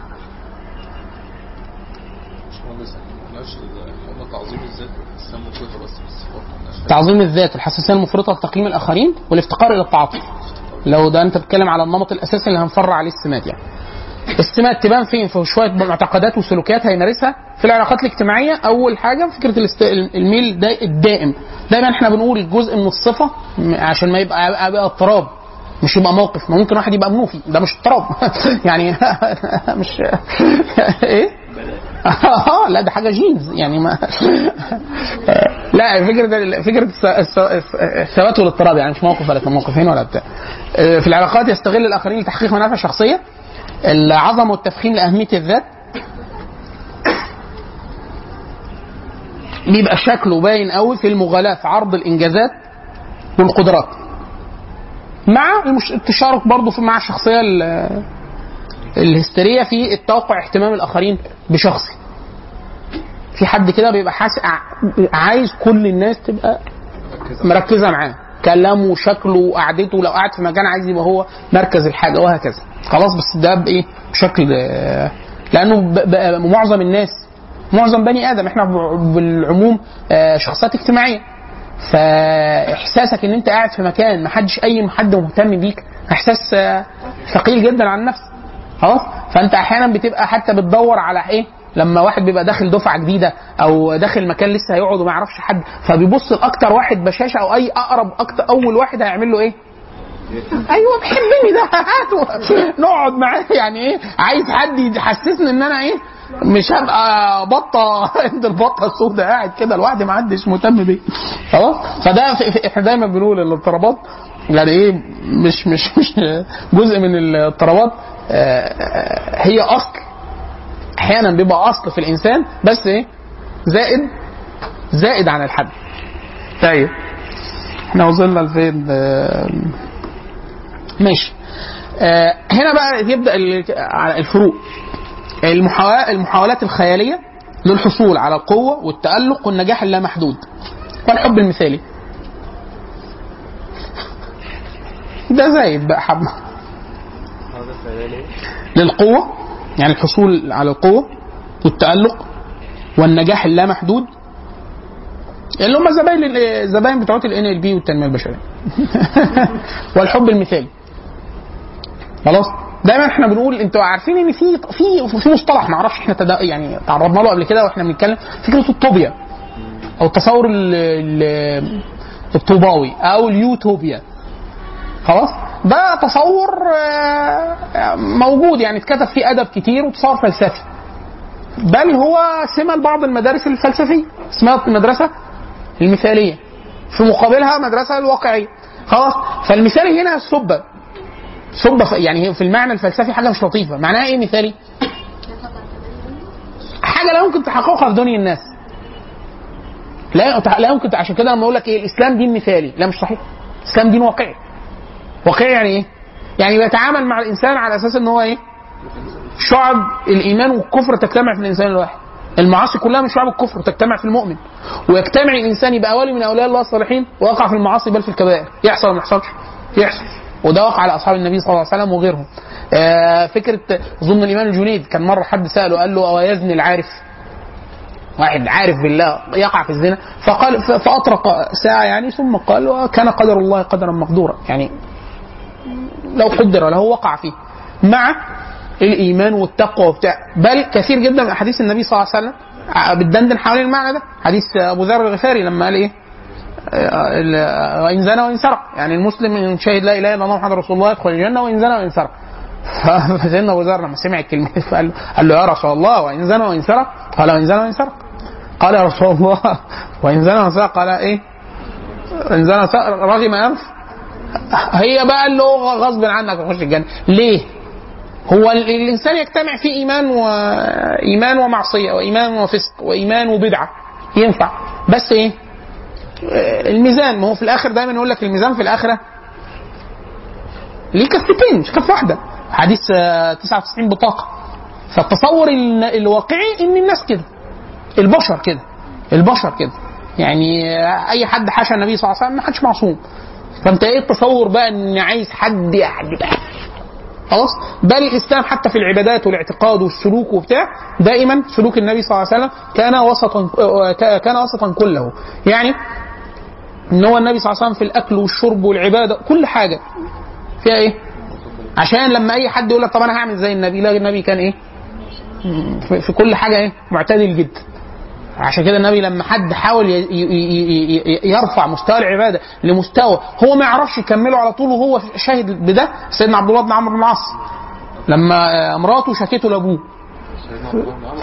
هو في حديث أبو الدرداء وحديث عبد الله بن عمرو بن العاص. فسيدنا عبد الله بن عمرو بن العاص وهو شاب كان إيه؟ صاحب عبادة وتقوى وقيام ليل وبتاع واتجوز.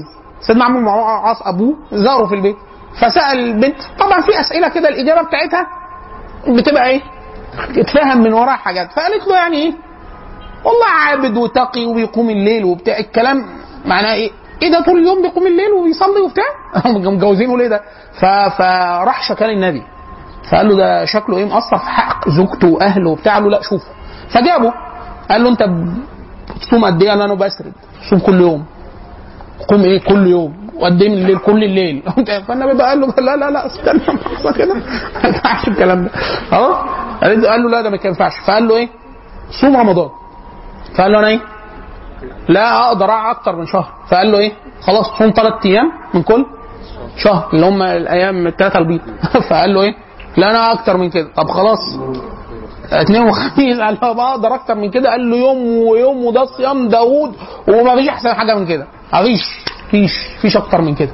فيش أحسن من كده. خلاص كده فقفلها له النبي. يعني اللي هو إيه؟ كبيرك في السنة؟ هم 365 اقسم. مفيش أكتر من كده. ليه؟ وده يكمله طبعا حديث. آه سلمان. سلمان الفارسي سيدنا أبو الدرداء لما برضه مراته مرات أبو الدرداء قالت له لا ما صاحبك ده ملوش ملوش في الجواز ليه؟ قال قالت له أنا قاعدة كده زي البيت الوقف ده صيام وقيام وبتاع ما ده في دنيا تانية خالص فجابوا عايز قعدوا بيتوا معاه ليلة فجه يقوم قال له إيه؟ نم ارقد أرقد جاي أكله ولا أنا صايم مش عارف قعدوا ماشي كده فقال له إيه؟ إن لنفسك عليك حق وإن لزوجك عليك حق وإن لزورك عليك حق فأعطوا لك- لكل ذي حق حقه والنبي صلى الله عليه وسلم لما سمع الكلام فقال إيه؟ صدق سلمان وفي حديث قال سل- سلمان علما. فكرة إن هو إيه؟ هو ده صح. إن ده في حديث ثاني إن لعينك عليك حق وإن لبدنك عليك حق وإن لزورك عليك حق وإن لزوجك عليك حق. كل ده إيه؟ كله. وثم في الأول في الآخر حق الله عز وجل. فأنت تتعبد بدون أن يخ- يخل عايز تلعب مع شوية مع العيال وتقعد شوية مع مراتك و... وتقوم بالعبادات. خلاص؟ وتنام شوية وتريح عينيك وتريح بدنك. تعمل إيه؟ كله بقدر كبير جدا من التوازن. لو ما قدرتش من التوازن هسدد وقارب. مفيش حاجة إيه؟ لأن الله لا يعجل بعجلة أحدكم. ده من جزء من التصورات المثالية اللي هو فكرة إيه؟ أنا عايز أوصل من كذا لكذا مرة واحدة. ما بيحصلش ده. في دنيا الناس ما يحصلش ده أمال إيه اللي يحصل يحصل إيه بالتدريج ده جزء من التصورات اللي إيه أقرب لفطرة الناس إن الأشياء بتعتدل إيه على على الأجل يعني على الوقت طيب قلنا ال- المحاولات الخيالية للقوة التألق والنجاح اللامحدود والجمال المثالي حتى ده آفة منتشرة حاليا في الوقت الحالي اللي هي فكرة إيه؟ الناس ما يقول لك ترضى تبقى إنسان عادي؟ يا رب أبقى إنسان عادي. آه أنت أنت انت آه يا رب أبقى إنسان عادي. أخي ده الجنة أكثر أهل الجنة من الضعفاء والمخلصين، النبي صلى الله عليه وسلم قال إنما تنصرون. بمين بقى؟ بالضعفاء بدعائهم وإخلاصهم. هو ده الأمة بتنصر بدول. خلاص؟ فيعني الأمة بتنصر بمين؟ بإيه؟ ضعفاء. الضعيف ده بيعمل إيه؟ الإخلاص والدعاء. الأمة بتنصر بده؟ آه. آه. فيا رب يا رب تبقى أنت مع من أحد الناس. واحد يقول لك إيه؟ بس أنا نفسي أبقى مميز. في إيه؟ في إيه؟ يعني دي الفكرة قدراتك قد إيه؟ إيه المتاح؟ إيه المتاح؟ لو حاجة خارج الاستطاعة واحد يقول طب أنا أعرف منين استطاعتي؟ تجرب أشياء واقعية كل ما حاجة واقعية تعرف تعملها بكفاءة ارفع حاجة فوقيها لو لقيت كل الحاجات بتأدي فيها أداء معقول في العموم يبقى دي قدراتك زود حاجة تانية لو مش قادر لو عجزت في هذه فأنت عن غيرها أعجز يعني ما مش عارف تعمل ده هتعمل دي واحد بيقول لك إيه؟ بتشيل كام بنش 70 طب ما تيجي نجرب 180 ما لما انت ما جربتش ال 70 هتفلح في ال 180 خلاص؟ وهكذا. طيب. إحنا قلنا إيه؟ وصلنا آه. ده يعني إن الدعوة للتميز تكون مش بالشكل عام؟ يعني ما المفروض أصلا مبقاش في دعوة للتميز بالشكل المبالغ فيه؟ هو الناس فاهمة فكرة التميز غلط. يعني أيوه فكرة إنه ما هي يقول لك أنا عايز أبقى خطير. عايز أبقى خطير. ما هو مش كل الناس تبقى يعني هو ف- فكرة إيه؟ هو مين قال لك إن رب رب الناس خلق الناس كلها في ميزان واحد؟ في إيه؟ واحد يقول لك إيه؟ يعني هو أحسن مني. يا بيه مش أحسن منك. هو كل الناس عارفين إن هي إيه؟ فكرة إيه؟ ده واحد ردانه قوة رب العزة. قوة بدنية. فيساله عن الجهاد. وعلى نصرة الحق وعلى مساعدة الملهوف وذا الحاجة وبتاع. واحد ربنا خلقه عوده خفيف وبتاع. يعمل إيه ده؟ لو جاهد فضيلة زي ما حديث الصحابة لما ضحكوا من سيدنا عبد الله بن مسعود فالنبي إيه ردهم لميزان تاني قال لهم هم بقى في رجل ساق ابن مسعود دي في ميزان الله عز وجل أتقل من أحد. خلاص؟ فاداهم ميزان. لما عدى رجل آه، سمين حسن الهيئة بتاع فقالوا لهم آه، ما تقولون في هذا؟ قال هذا إيه؟ حري إذا تكلم يسمع وإذا نكح ينكح وإذا آه، يعني إيه؟ هو ده هو ده. وده كل الناس كده بني الناس مقبولين على ده. يعني إحنا كبشر لو واحد دخل لابس بدلة وبتاع مش عارفين الناس إيه؟ هتتصرف. لو واحد دخل بجلابية بسيطة وبتاع الناس إيه؟ ده إحنا كبني آدمين لو واحد راكب عربية لا ده هو هو ركبوه عربية تويوتا كورولا وبعد كده ادوا له عربية BMW وبعد كده جابوا له عربية آه، Hummer كبيرة جدا وهو سايق سيكولوجيا بيتغير إفرازات جسمه بتتغير والله ليه؟ عشان كده النبي صلى الله عليه وسلم صلى الله على محمد النبي صلى الله عليه وسلم كان عم كان عنده النبي كان بيركب خيل وبيركب جمل ليه ناقه وكان عامة ركوبه بغلة فكرة إيه؟ إن هو هو مش من عجز ما هو النبي يقدر يعمل ده.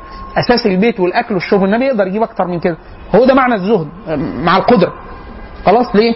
حاجة فكرة التواضع وفكرة الزهد في في الدنيا وفكرة الورع. ده داخل كل ده كل ده معانا. الشاهد نرجع تاني. آه، آه الفكرة اللي إحنا كنا قبل قبل ما نسيبها. فكرة إن أنا عايز أتميز. عايز تتميز في قدرات غيرك مش هينفع. تتميز في قدراتك أنت؟ أه. تتميز في قدراتك أنت؟ ينفع. يعني آه، في آه، مرة بيقولوا آه، واحد مزارع اظن في المكسيك أو في الأرجنتين مش فاكر.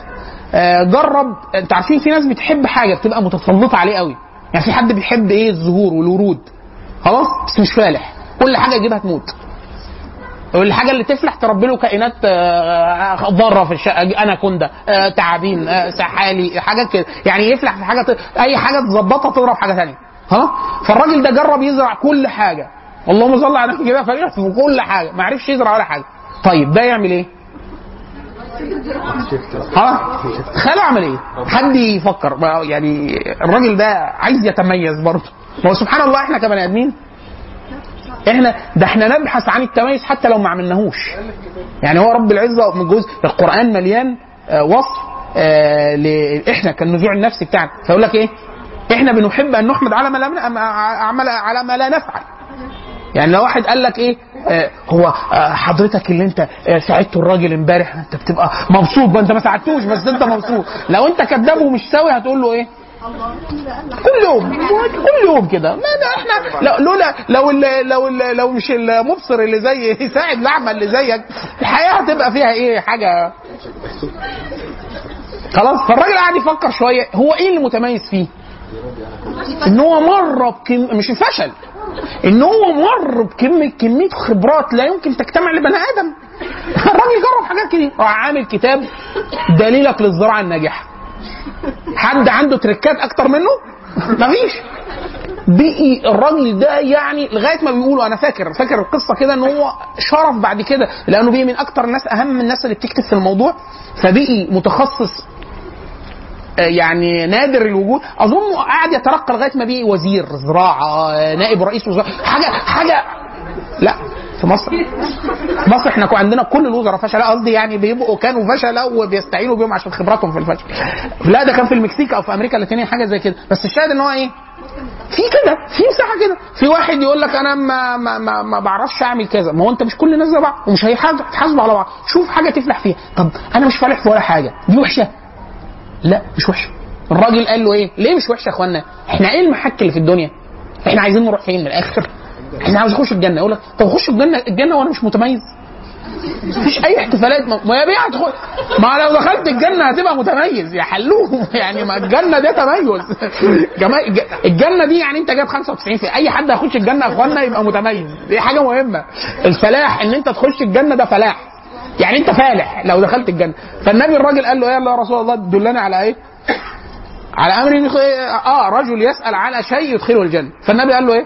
قال له يجاهد في سبيل الله؟ قال لا يقدر. فقال له يامر بالمعروف وينهى عن المنكر؟ قال لا يقدر. قال له ينفق. نفق حتى يفني المال اللي في ايده. قال لا يقدر. قال يعين الملهوف والضعيف وذا الحاجة وال... اي حد عايز مساعدة. قال لا يقدر. ده ما فيش تميز خالص. خالص. لا جهاد ولا أمر معروف عن عن منكر ولا نفقة ولا مساعدة. طب أعمل عمل طوعي. ما يقدرش. عارف أكيد واحد سأله قال له الرسول قال له دلوقتي أكيد قال له جاهد قال له ما أقدرش. قال له تأمر بالمعروف ونهي عن المنكر قال له ما أقدرش. قال له خلاص تنفق معيش. خلاص ساعد الناس ما أقدرش. أنا عايز أتميز كل ده. هو برضه ليه؟ لأن دخول الجنة تميز، تميز. بل أعلى سلم التميز، فالنبي ضحك. قال له أراك لا تترك لصاحبك شيئا من المعروف، ما أنت كده خلاص مش. طب أدخله الجنة؟ يخش الجنة إزاي؟ فالنبي قال له إيه؟ قال له يحجز أذاة عن الناس. كلام بهذا المعنى يحجز أذاة عن الناس فيدخل الجنة. لو عمل دي لوحدها إن أنت تربي يعني أنا دايما أقول إن هو واحدة واحدة. هدفها في الحياة إن هي تتجوز وتخلف وتربي بنتها تربية حسنة. والأب هدفه إن هو يتجوز ويخلف بنت واحدة ويربيها تربية حسنة. ده تميز ولا مش تميز؟ إن هو يتجوز. أدي دقني لو ده لوحده تميز. ده إنه يقدر يتجوز. ده دلوقتي تحدي يا حاجة. والله مرة ده تحدي دلوقتي إن حد يتجوز. إن هو يتجوز إن هو إن هو يعامل زوجته تعامل تعامل حسن يخش الجنة. لو هي عامله جوزها بس ما خلفوش. ودخل هتخش الجنة بيه هو. خلاص بس؟ طب النبي صلى الله عليه وسلم قال من ابتلي من, من, من هذه البنات بشيء فصبر. خلاص؟ وأحسن تربيتها هو الحديث. ثلاثة من البنات دخل الجنة. قالوا يا رسول الله واثنتان قال واثنتين. الراوي بيقول وأظن لو قلنا له وواحدة لقال واحدة. خلاص؟ فهو أنت لو واحد قلت لك إيه؟ أنت عملت إيه في الدنيا؟ يقول لك أنا اتجوزت وربيت بنتي. فين التميز لا ما هو أنا متميز كده أنت عامة ربيتها واحدة يعني هي طالعة موحدة بتصلي وتصوم وسوية نفسيا ومتربية وبتاع ده كده أخش الجنة مع الراجل اللي جه النبي صلى الله عليه وسلم قال له يا رسول الله لو أنا شهدت أن لا إله إلا الله وأنك رسول الله وأقمت الصلاة وآتيت الزكاة وصمت رمضان وحججت البيت إن استطعت فأين أنا؟ قال له إيه؟ قال له لا أنت كده مش مميز قال له كده النبي صلى الله عليه وسلم حاشا قال له إيه؟ فقال له أين أنا؟ يعني أنا هروح فين كده؟ فقال له أنت مع حد الدرجة بقى في الجنة مع الأنبياء والصديقين والشهداء وحسن اولئك رفيقا وهتبقى ما هو ده اللي بقوله لك يا حاجة فضل. ما تقرصيش على اعصابك. اعصابك وصحتك. اعصابك وصحتك. اعصابك وصحتك. هتفرهضي مننا على اخر الدور. إحنا بادئة معانا انت من اول المنهج العلمي واعصابك بدأت تقلق. أنا قايل ما فيش عقاقير نوصلك تاخدي عقاقير؟ لا. ما هو اللي فهمك غلط. اللي فهمك فهمك غلط. ما غلط. ما ده من صلى الله على محمد. صلى الله على محمد. يعني شوف النبي صلى الله عليه وسلم. هو دايما يقولوا دايما الخطاب لكل الناس بكل شيء ما لا يصلح. النبي صلى الله عليه وسلم قال له واحد قال له يا رسول الله دلنا على شيء ان فعلت أدخل الجنة أو كثرت علي شعائر الاسلام فقال لا. تغضب. يعني الراجل ده تميزه هيعمل إيه؟ عشان شوفي شوفي الناس. لا تغضب يا فاطمة. ده خش خش الجنة إن شاء الله. فقال له لا تغضب. كده بس. بس مش عاملش حاجة تانية؟ يعني ده بيكلم النبي. يعني في واحد يقول لك إيه؟ خد بقى اكتب. قيام ليل عايزك تفرم الكتب فرم يعني إيه عايز أخش الجنة؟ ما تخلينيش اطلع من الدهن. يعني قول لي كلام بسيط. قول لي كلام بسيط. فالنبي قال له إيه؟ قال له لا تغضب. دي حلوة بتاعت لا تغضب؟ آه. لما جه كلام عن عبد الله بن عمر. قال إيه؟ قال نعمه الرجل عبد الله بن عمر إيه يا مولانا؟ لو كان يقوم من الليل يعني قال له إيه؟ قال له لا انت مقصر في قيام الليل وهو شاف السيدة حفصة شافت له رؤيا أو هو شاف رؤيا أو قالتها له أو كان بهذا المعنى ده عبد الله بن عمر ليه؟ ده عبد الله بن عمر آه، قدراته وقدراته وتحمله واستطاعته كذا النبي لما راح خبط على السيدة فاطمة وسيدنا علي فطلع له سيدنا علي فشكلهم شكلهم كانوا نايمين بالليل. فالنبي فقال لسيدنا علي قال له إيه؟ ألا تصلون؟ يعني مش قيام ليل حتى دي بنت النبي وده ابن عم النبي وده من العشر المبشرين ودي سيدة نساء أهل الجنة عليها السلام السيدة فاطمة. خلاص كده؟ وأمها سيدة نساء العالمين. خلاص؟ فقال له ألا تصلون؟ فسيدنا علي قال له إيه؟ قال له أرواحنا بيد الله فإن شاء أرسلها وإن شاء يعني هو ده بيقول لمين؟ ده هو بيقول للنبي أنت عارف القدر يعني إحنا لو ربنا يسر لنا هنقوم. فولى النبي صلى الله عليه وسلم وهو يضرب على فخذي. عارف لما واحد يبقى ماشي؟ يقول وكان الإنسان أكثر شيء جدلا. أنا بقول يعني عارف اللي هو إيه؟ أنا اللي بقول لك. بس صلى الله على محمد. ما زاد على ما قال. هو قال له قال له الا تصلون فقال له إيه؟ أرواحنا بيد الله. كلام عدى فالقصد إن هو إيه؟ مخاطبة الناس بالتدرج وبتاع دي حاجة حسنة. ومش كل إخوانا والله العظيم اللي إحنا بنقوله ده مش من باب اللي هو جبر الخاطر وبتاع. هذا كلام الله عز وجل في القرآن وهذا كلام النبي صلى الله عليه وسلم. قال له يا رسول الله فأين أنا؟ لو أنا صليت الخمس فروض وصمت رمضان وبتاع أنا هعرف بقى فين؟ قال أنت مع الأنبياء والصديقين والشهداء وحسن اولئك رفيقا مش حلو كده؟ والله سيدنا بلال بن رباح أنا الرواية دي ربنا يبارك فيها يعني إيه إيه، الدكتوره الاستاذه هدى النمر. عارفين هدى؟ يعني لو مش عارف اللي يعرفها يعني الست ربنا يبارك فيها ويجزيها عنا خير. ولو ما حدش يعرفها عرفوها. أنا شايفها يعني من الناس اللي كلامها لطيف جدا وأنا سمعت أول مرة اتعرفت عليها سمعتها في كلمة. يعني كانت معايا في كنا أنا وهي والشيخ أحمد سالم كل واحد ليه كلمة في في نشاط طلابي في جامعه عين شمس. فهي طلعت قالت كلمة مختصرة جدا وبليغة جدا. ضربت مثال أنا أول مرة أسمع حد بيستدل بالطريقة دي في المثال ده بالرغم إن هو مثال مشهور أظن كلكم لما نقوله هتبقوا عارفينه. النبي صلى الله عليه وسلم لما قال لسيدنا بلال قال له إيه؟ بما سبقتنا إلى الجنة فإني أسمع خصفا عليك في الجنة. كده إحنا يا مولانا؟ إيه اللي واثقين منه كده؟ إن بلال في الجنة. والنبي النبي صلى الله على محمد شاهد بده. وإن هو من السابقين للجنة خلاص كده فسيدنا بلال ده حاجة حاجة كبيرة وعامل حاجة كبيرة ومتميز ولا إيه؟ متميز فقال له إيه بقى؟ إيه؟ فالنبي في الحديث بيقول له إيه؟ بيقول له إيه؟ إيه أجل شيء أو أرجى شيء أنت عملته منذ أن أسلمت ما هو لازم حاجة كبيرة قوي اللي تخلي إيه؟ الحديث مشهور عارفين طبعا الحديث قال له إيه؟ قال له أنا م... يعني أنا أكتر حاجة شايفها شايفها مهمة في اللي أنا بعمله أنا ما من وقت اكون أحدث يعني ينقض وضوء إلا توضأت وما من مرة توضأت إلا وصليت ركعتين اللي هو بعد كده بقت سنة تقريرية اللي إحنا بنسميها إيه؟ سنة الوضوء لو توضيت صلي ركعتين لله ده مسنون خلاص؟ مين بلال ده بقى؟ كل من أسلم في مكة فتن في دينه يعني قال ما أرادوا منه الكفار. كلهم. سيدنا مصعب في الحديث وده نزل في القرآن إلا الذي آه إلا وما وق- وقلبه مطمئن بالإيمان. خلاص؟ قال له إيه؟ سيدنا سيدنا عمار آه سيدنا عمار بن ياسر. سيدنا عمار قال له إيه؟ قال له يا رسول الله ما زالوا بي حتى سببتك وسب الله عز وجل. وبتاع. فقال له كيف كيف تجد قلبك أو كيف قلبك قال مطمئن بالإيمان. فقال إن عادوا فعد كلام إيه ده, ده عمار. عمار اللي هو بعد كده النبي قال عمار معه يدور معه الحق حيث دار كلام قد كده في سيدنا عمار. خلاص؟ وغيره من الصحابة. أي حد عرض على التعذيب وبتاع. إلا بلال. إلا بلال. خلاص؟ وبعد كده ظل على الإسلام طول الفترة وهو من أوائل من الناس اللي أسلموا. قال له من معك؟ في هذا الأمر؟ قال حر وعبد. حر وعبد. يعني هم تلت المسلمين المؤمنين اللي كانوا على الأرض كان منهم سيدنا بلال. حر وعبد. أبو بكر و وفي روايات الصبي. يقصد علي بن أبي طالب. طبعا السيدة خديجة مستثناة لأن إيه؟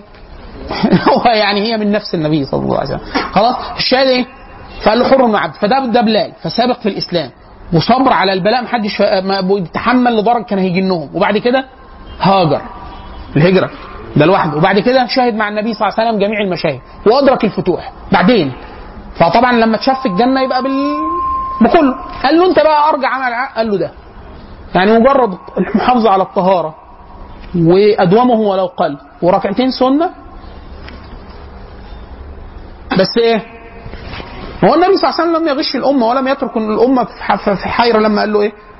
أحب الأعمال. أنت بتقول إيه أكتر حاجة ربنا عملتها يحبني ده متميز ولا مش تميز؟ تميز. خلاص قال له إيه؟ لبست جاكيت بوت تاني. والله جميل. تعال نعمل ازعاج لا. طيب احسن ده كتاب إيه؟ إيه عننا أحسنت. لا هو بيذاكر والله. خلاص كده؟ فهو دي أنا أنا كده م... أنا عايز ربنا يحبني. خلاص؟ فقال له إيه؟ ادواء أحب الأعمال إلى الله. أي عمل؟ سيدنا بلال راح ضرب لك مثال محلول. قال لك إيه؟ تيجي تتوضى على طول. وهو لما تتوضى صلي واحد يقول لك مفيش حاجة أصعب من كده عندكم أعملها عشان أنا يا بيه أعملها. أعملها بس كده ويعني عشان كده سيدنا عبد الله بن عمرو بن العاص لأن لما النبي في الص- الصيام قال له إيه؟ قال له بتاع لما كبر كبر في السن سيدنا سيدنا عبد الله بن عمرو بن العاص فقال إيه؟ ليتني. آه، أخذت برخصة رسول الله. هو قال له قال له بفتاة عاطف؟ لا دي علاقة. لا لا نسأل. الموضوع ده إيه علاقة؟ إيه؟ تسألي على عاطف ده؟ بره. آه، عاطف بره. تروح العاطف؟ سلمي لي عليه. صلى الله على محمد. طيب. فالفكرة في إيه؟ إن هو ده الخ- الخ- الخطاب اللي أنت مضايقك ده آه ده يضايق. اللي هو إيه؟ فكرة استنهاض الناس في أشياء اشبه بالمثالية. لا يا مولانا والله الكلام. واحد يقول لك إيه؟ يعني أنت عايز كل الناس تتوضى وتصلي بس؟ طب اعملهم خلاص؟ واحد يقول لك لو عملتهم لو عملتهم لو عملتهم هتفلح في غيرهم. لو عملتهم هتفلح في غيرهم. عشان كده إيه؟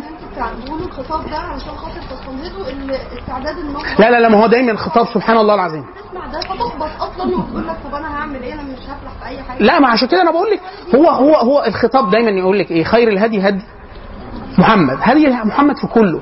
في الدعوة والكلام وبتاع. رب العزة رب العزة. من فوق سبع سماوات. أرسل آخر نبي آخر نبي لبني الناس لبني الناس. كل مكة مكة نزل فيها على الخلاف. 86 سورة أو 93 سورة. من أصل 114 سورة في القرآن. في مكة. إيه مكة بقى؟ كفوا أيديكم وأقيموا الصلاة. يعني هو هيعمل إيه؟ السلب إن هو يكف إيده. الإيجابي؟ يقيم الصلاة. دي حاجة كبيرة. من أجلها بعثت أرسلت الرسل. ومن أجلها سلت السيوف. ومن أجلها خلق الله السماوات والأرض. إن هو وما خلقت الإنس الجن والإنس إلا ليعبدوا هو عشان كده الموضوع هو فعلا سهل. أمال ليه باقي الحاجات دي؟ الحاجات دي بعد كده خلاص ده, ده كمال لده. هو مش ناقص ولا حاجة. حاشا إن إحنا نكذب على الله عز وجل ونقول إن الحاجات التانية إيه؟ مش ساقطه لكن إيه؟ بما يخاطب كل الناس في الأرض كل الأرض الانسان كل الانسان في الأرض كل الأرض في الزمان كل الزمان بما خاطبهم به رسول الله صلى الله عليه وسلم.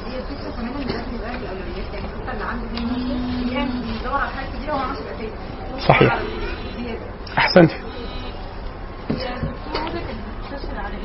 القصة بتقول إيه؟ هي كانت بتقول في القصة بتقول إيه؟ بتقول بتقول يعني ما تعصرش على نفسك وتقعد تعلق نفسك وبتاع. قال لو هي بتقول بت- بتقول لو بديت كما آه، دل النبي صلى الله عليه وسلم الناس على دول الصحابة وبتوع اعمل واحد يقول لك اعملها وبس ما تعملهاش وبس بس اعملها اعملها عارف لما واحد يقول لك إيه أنا عايز أنا بسمع في ناس بتذاكر 15 ساعة في اليوم. إيش تذاكر 15 ساعة في اليوم؟ طب حضرتك حضرتك بتعرف تركح وتقعد على حيلك. قد إيه على الكرسي من غير ما تشوف الأم الموبايل وأم الفيسبوك؟ ربع ساعة وبمل بمل قوي إحنا إيه؟ طيب آه تقدر تحافظ على ورد ثابت في القرآن لفترة طويلة قد إيه؟ يقول لك يعني والله شوف انت كده. أنا في رمضان يعني بالعافية بختم ربع القرآن واحد. ولو بختمه مرة. طيب يا مولانا ما هو إيه انت يعني إيه؟ الحق كلمني عن همة تتناسب مع ده. بعد يقول لك إيه؟ طب أنا هقعد كده حيوان طول عمري يعني؟ وبتاع. لا ما هو انت مش كده مش حيوان ولا حاجة. لو أنت عملت أبسط شيء هتخش الجنة. أبسط شيء. بس إيه؟ بس اعمله واحد يقول لك طب أنا عملته وأنا كده ضامن الجنة في حاجة أكتر؟ لا ما هو ما أنت مش ضامن لأن الإخلاص مش مضمون فأنت تتنيل على عينك تكمل الباقيين وتسأل الله عز وجل الاخلاص وتستغفر من اللي أنت بتعمله لأن أنت مش عارفه مقبول ولا لا. وهكذا. آه فيعني إيه؟ اللي هو يعني طيب. بس هو ده مش بيتعارض مع إذا سألتم فاسألوا الفردوس حلو. في في إيه؟ في الدعاء. يعني يا رب ما تقولوش يا رب دخلني دخلني الجنة حتى لو هتدخلني النار قبلها وط- ما تدعيش كده. كده تدعي قول اللهم اجمعنا مع نبيك الع... مع نبيك الكريم في الفردوس الأعلى من الجنة. لما تسأل الله عز وجل أنت اللي عامله يدخلك الفردوس؟ لا بس أنت بتسأل الله عز وجل على إيه؟ على على قدر على قدر كرم الله عز وجل. فاحنا ليه إحنا ليه بنجترئ على الله عز وجل وبنقول له اللهم ادخلنا الجنة؟ مش عشان إحنا عاملين حاجة تدخل الجنة. عشان إيه؟ عشان انت موقن تماما ان رحمة الله عز وجل ده تدخلك الجنة وتدخل كل أهل الأرض الجنة بلا عمل. آه بلا عمل. رب العزة يدخل الناس يوم القيامة ناس معاش غير لا إله إلا الله محمد رسول الله ولم يعملوا خيرا قط. حديث الجهنميين. خلاص؟ فالله عز وجل يفعل ما يشاء كيف شاء. لكن إحنا إحنا من باب التعبد التذلل المحض. هو ربنا قال للنبي قول لنا لما تسألني اسألني على مقدار جودي وكرمي وما تبصش على اللي انت عامله لأن اللي انت عامله يا ابن آدم مش النبي قال كده يا ابن آدم إن بلغت ذنوبك عنان السماء. واستغفرت تاني غفرت لك على ما كان منك؟ ولا أبالي. ولا أبالي. هو دي الفكرة إن أنت بتتعبد الله عز وجل بأسمائه اسمائه وصفاته إن هو الله عز وجل يعني لو اجتمع كل الناس على أتقى قلب رجل من أهل الأرض لن لن يزيد في في ملك في ملك الله شيء. ولو كلهم اجتمعوا على افجر قلب مش مش, مش هيضر الله عز وجل حاشاه أمال إيه؟ هو كله إيه؟ انت انت هتعمله لنفسك. انت عشان تنجو. اما الله عز وجل فايه؟ غني حميد. لكن هو من باب الكرم. انت لما عارف والله العظيم. والله أنا ده اللي أنا أقوله ده حصل معايا. تعرفت على حد أخونا يعني؟ أذكره بالخير. أخونا عبد الرحمن الرويلي. ربنا يبارك في عمره. أخ سعودي. جالي مصر مخصوص عشان يقابلني. في موضوع متعلق حاجة حاجة بالقران وحاجه كده. فتقابلنا في معرض الكتاب اللي فات. كنا نمشي نقعد شوية مع في المعرض ونمشي ساعة ساعتين مع بعض نحكي. نتعشى مع بعض ونحكي وبتاع. وهو قاعد ثلاث سنين قاعد مع القرآن. سايب شغله وقال لك أنا أشوف إحنا ورانا إيه في الدنيا دي. خلاص فطلع بشوية إضاءات لطيفة جدا فكان بيحكي. فبيقول لي والله العظيم يا شيخ أيمن والله العظيم إحنا على في غشاوة. لو اترفعت علينا والله نرى الملائكة عيان. فقلت له صدق هو النبي قال كده. هي إحنا بس أنت محجوب. ب... قال لي والله أنا أحكي لك موقف. قال لي أنا كان وصل عليا ديون قال لي والله تساوي تقريبا ممكن 600 ألف ريال. أو مليون ريال. رقم ضخم جدا. خلاص؟ قال لي وما فيش أي سبب أرضي يسد الفلوس دي. أي سبب أرضي؟ فأنا إيه؟ عايز أشوف ال قال لي وبعد كده تذكرت. هو أنا ولا المثل الأعلى لو أنا أبويا أحيانا أي حد فيكم. هو اب أو شاف اب طفل وأنت في مقدوري يعني أنا مثلا يومنا لو جت قالت لي إيه إديني شوية المية دول. دول أنا بالنسبة لي أقدر عليهم ولا ما أقدرش. بحول الله وقوته أقدر أديهم دول. خلاص؟ دول هيضروني شيء. يعجزوني في شيء ولا حاجة خلاص. فقال لي لما تشوف عيل بيمسك في, في, في, أبوه ويكون أبوه بيحبه قوي وهو بي- يقول له هدي دي فأبوه بيعمل إيه؟ يعني ولا حاجة. تخيل بقى واحد ملياردير ملياردير. وأبوه قال له الواد لاقي حاجة بتتباع على الرصيف بجنيه. وقال له إيه؟ زعل وبتاع بس خلاص خلاص. هاتوا دي مش اشتراها له يشتري له الرصيف. ها؟ اشترى هذا ال- هذا الراجل ده. معاه فده لو ملياردير. خلاص؟ فقال لي يا مولانا أنت كده فهمت. فقال لي أنت بتسأل. يعني أغنى الأغنياء واكرم قال لي أنا قلت يا أخي سبحان الله العظيم. ده البني آدم ده يعني جهل قد كده. أنا عمال أشوف مين يسد وبتاع. طب ما أنا أكلم ربنا على قال والله. قال لي والله. هو أنا أنا مصدقه لأنه أنا جربت حصل معايا. قال لي والله قال لي دعوت الله عز وجل مرة واحدة وأسأل الله عز وجل إن أنا دعوته كده اللي هو إيه؟ اللهم إنك تعلم أني أعلم أنه لا يقدر على فعل هذا إلا أنت. قال لي تاني يوم اتقضى الدين. تاني يوم. قال لي وبدون لا أسباب ولا مش عارف ولا أي حاجة في الحسابات ما تخلص. حاجة كده. فهي الفكرة المسألة إيه؟ بس بسيطة جدا بس إيه؟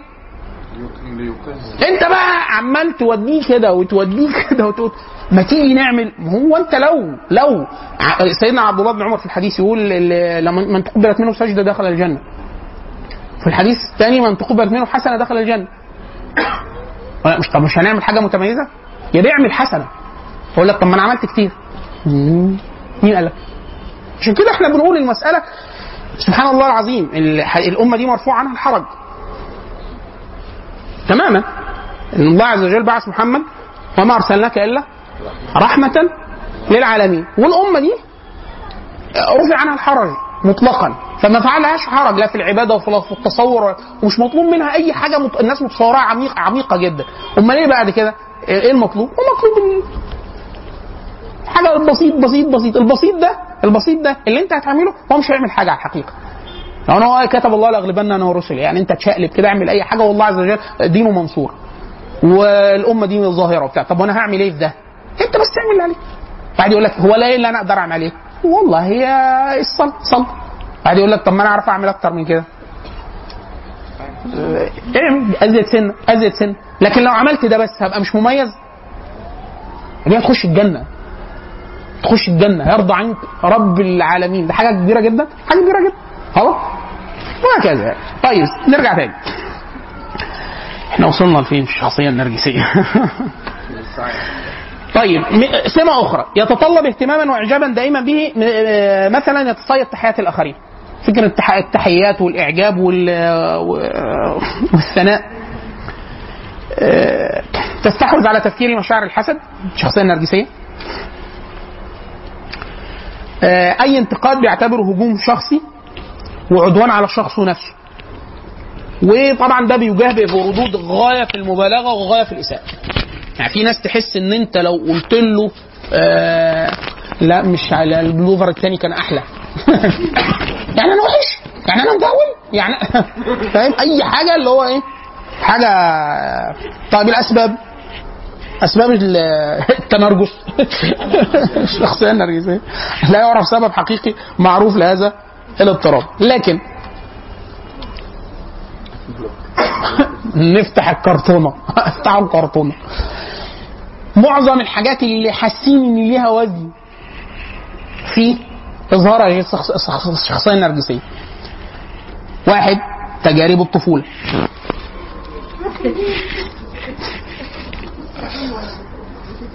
المتضمنة إيه بقى؟ تجارب الطفولة دي. تساهل الأباء في تربية الأبناء. قلنا كنا الأخت اللي كانت بتسأل لأن دي هما الاثنين هم جول كلهم جوه اضطرابات الغير منتظمة والدراماتيكية والعاطفية. تجارب الطفولة، تساهل الآباء في تربية الأبناء وكثرة مديحهم بالإضافة إلى عدم فهمهم للواقع العالم الواقعي الحقيقي. خلاص؟ تشابه ضخم هم الاثنين يعني إيه؟ آه، فتجارب الطفولة وتساهل الآباء في تربية الأبناء وكثرة المديح بالإضافة إلى عدم فهمهم أو تفهيمهم للعالم الواقعي الحقيقي. خلاص؟ فمثلا لما تقول له إيه؟ أنت اذكى واحد في الدنيا. أنت أنا مرة كنت راكب راكب المترو وفي اب آه، معاه ابنه اظن 10 سنوات 11 سنة. وفي حد شاب لطيف آه، الولد شكله شكله مميز. يعني شكله. في حد كده بيبقى إيه؟ العينين تلتقط. وباين عليه أمارات الذكاء والنباهه فبيقول له آه، بيقول له ابن حضرتك فبيقول له آه قال له بتعمل إيه؟ آه، بيدرس إيه وبتاع. قال له لا ده ده ما شاء الله بيعمل برمجة ومش عارف إيه. الواد أنا أنا كنت إيه دايما الفترة دي وأنا في كلية دار العلوم. كان معايا كرسي عارفين الكرسي اللي بيطبق الحديد ده؟ فكنت أحطه في الشنطة أول ما أخش أفرده اقعد أجيب كتاب وأقعد أقرأ. وأنا رايح وأنا جاي عشان إيه بس آه، أستفاد بالوقت. فأنا سبت الحاجة لقطت كده حاجة. الواد السن ده يعني سنة سن ما المفروض ما يكونش فيه الواد بيتكلم. مش بيل جيتس.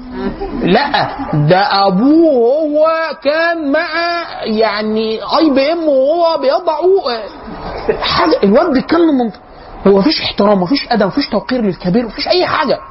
فأنا كنت بقول في في صدري يعني أقول إيه؟ أبوه لو طلعه. أبوه لو طلعه. ما فيهوش أي صفة من صفات التميز العقلي وال... والرياضي والبرمجي وبتاع. ومؤدب. يفلح. يفلح. مرة من المرويات يقولوا إن حد اظن هارون الرشيد حد من خلفاء بني العباس وكان ليه هيبة ومكانة يعني اجتمع عنده الكسائي وحد من من الأئمة في نفس المستوى فاختلفوا في مسألة في اللغة. فطلبوا حد هيحسن في المسألة. فاللي هيقوله حد عربي فصيح. لا مش المسألة مشهورة. آه، لا مش لا مش هي خلاص؟ فجابوا قال له فواحد متحفزين بقى هيطلع فين؟ فالناس فنجح الكلام الكسائي. فالكسائي ما مسكش نفسه وراح مسك العمامة. يمكن لو حد من الصعيد قوي ممكن يعرف. اللي هو فراح ماسك العمامة وراح رماها على الأرض. قال وأنا أبو محمد. اللي هو إيه عارف اللي هو إيه؟ كيمو دلوقتي بس هو طبعا ساعتها كان الناس رجالة يعني. فمسك العمامة ورماها قال وأنا أبو محمد اللي هو إيه؟ طلع صح ولا مش؟ فبص له الخليفة قال والله لخطأه مع أدبي خير من آه ص- من صوابك مع تكنيك في حضرة أمير المؤمنين. عاجبك اللي انت عملته ده دلوقتي. أنا لا مش حلو ده. أنا لا عاجبني الراجل ده غلط وقاعد محترم ومؤدب وانت عملت فهو فعلا الادب خير كله. الادب خير كله. فأنا قلت لا ده, ده طب لو قاعد علمه يتربى أحسن أعلم الناس كويس كان هيبقى أبرك من ده. لأنه مشكلته إن هو لو فضل فيه ده وهو كبير طلع لنا حد بقى إيه؟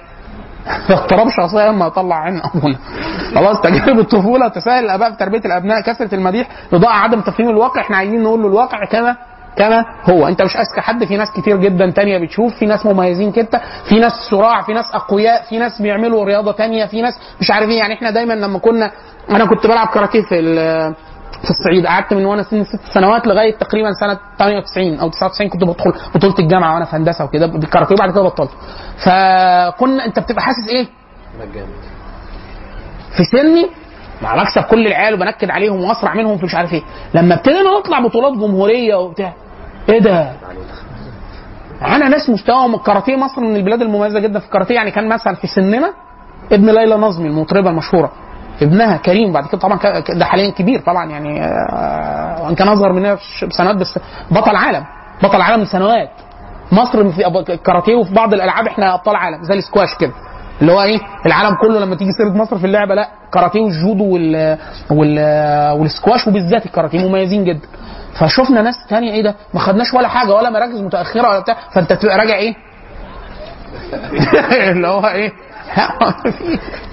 في- ناس تانية أسرع وأقوى وأدائها أحسن وملكاتها أعلى و- وقلبها انت تقول لك إيه؟ إحنا الصعيد يعني قلبنا العيال الفرافير إحنا كنا نقول لك بتعود بحري وبتاع. العيال بتوع القاهرة التدريب أعلى وبتاع في الاشتباك اللي هو الكوميتيه وبتاع. كانوا أحسن مننا بكتير جدا.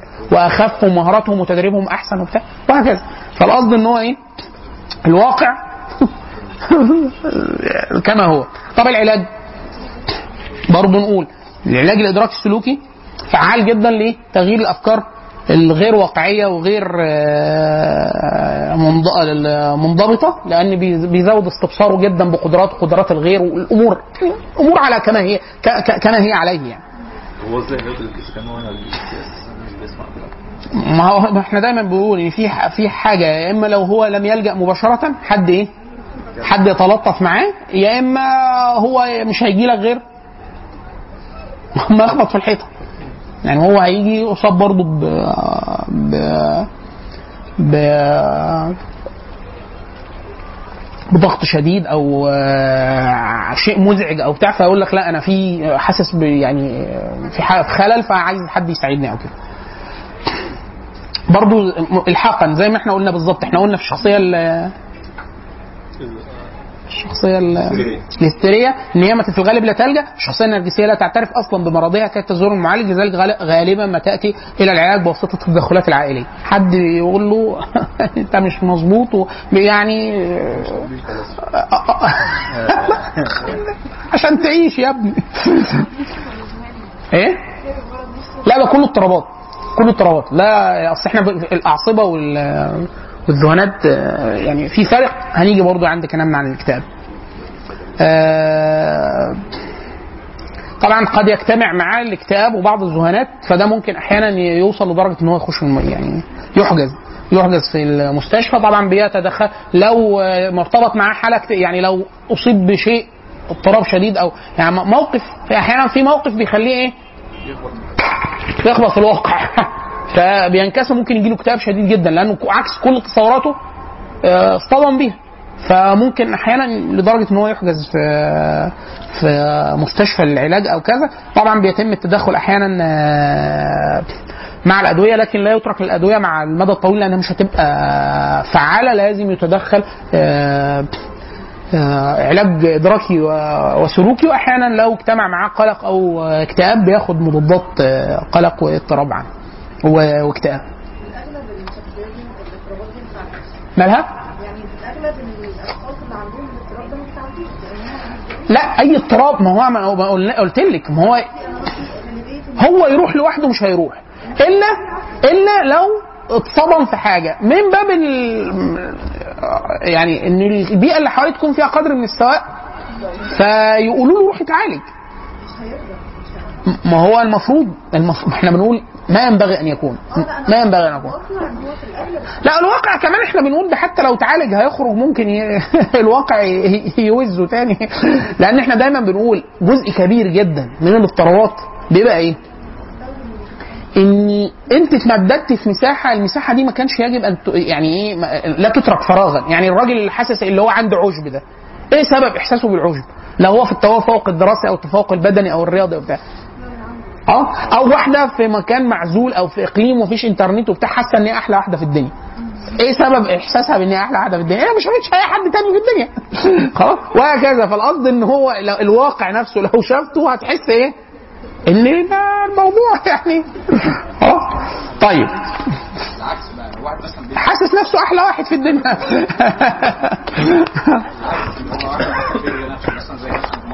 هو واحد لا لا ممكن في فرق بين التواضع.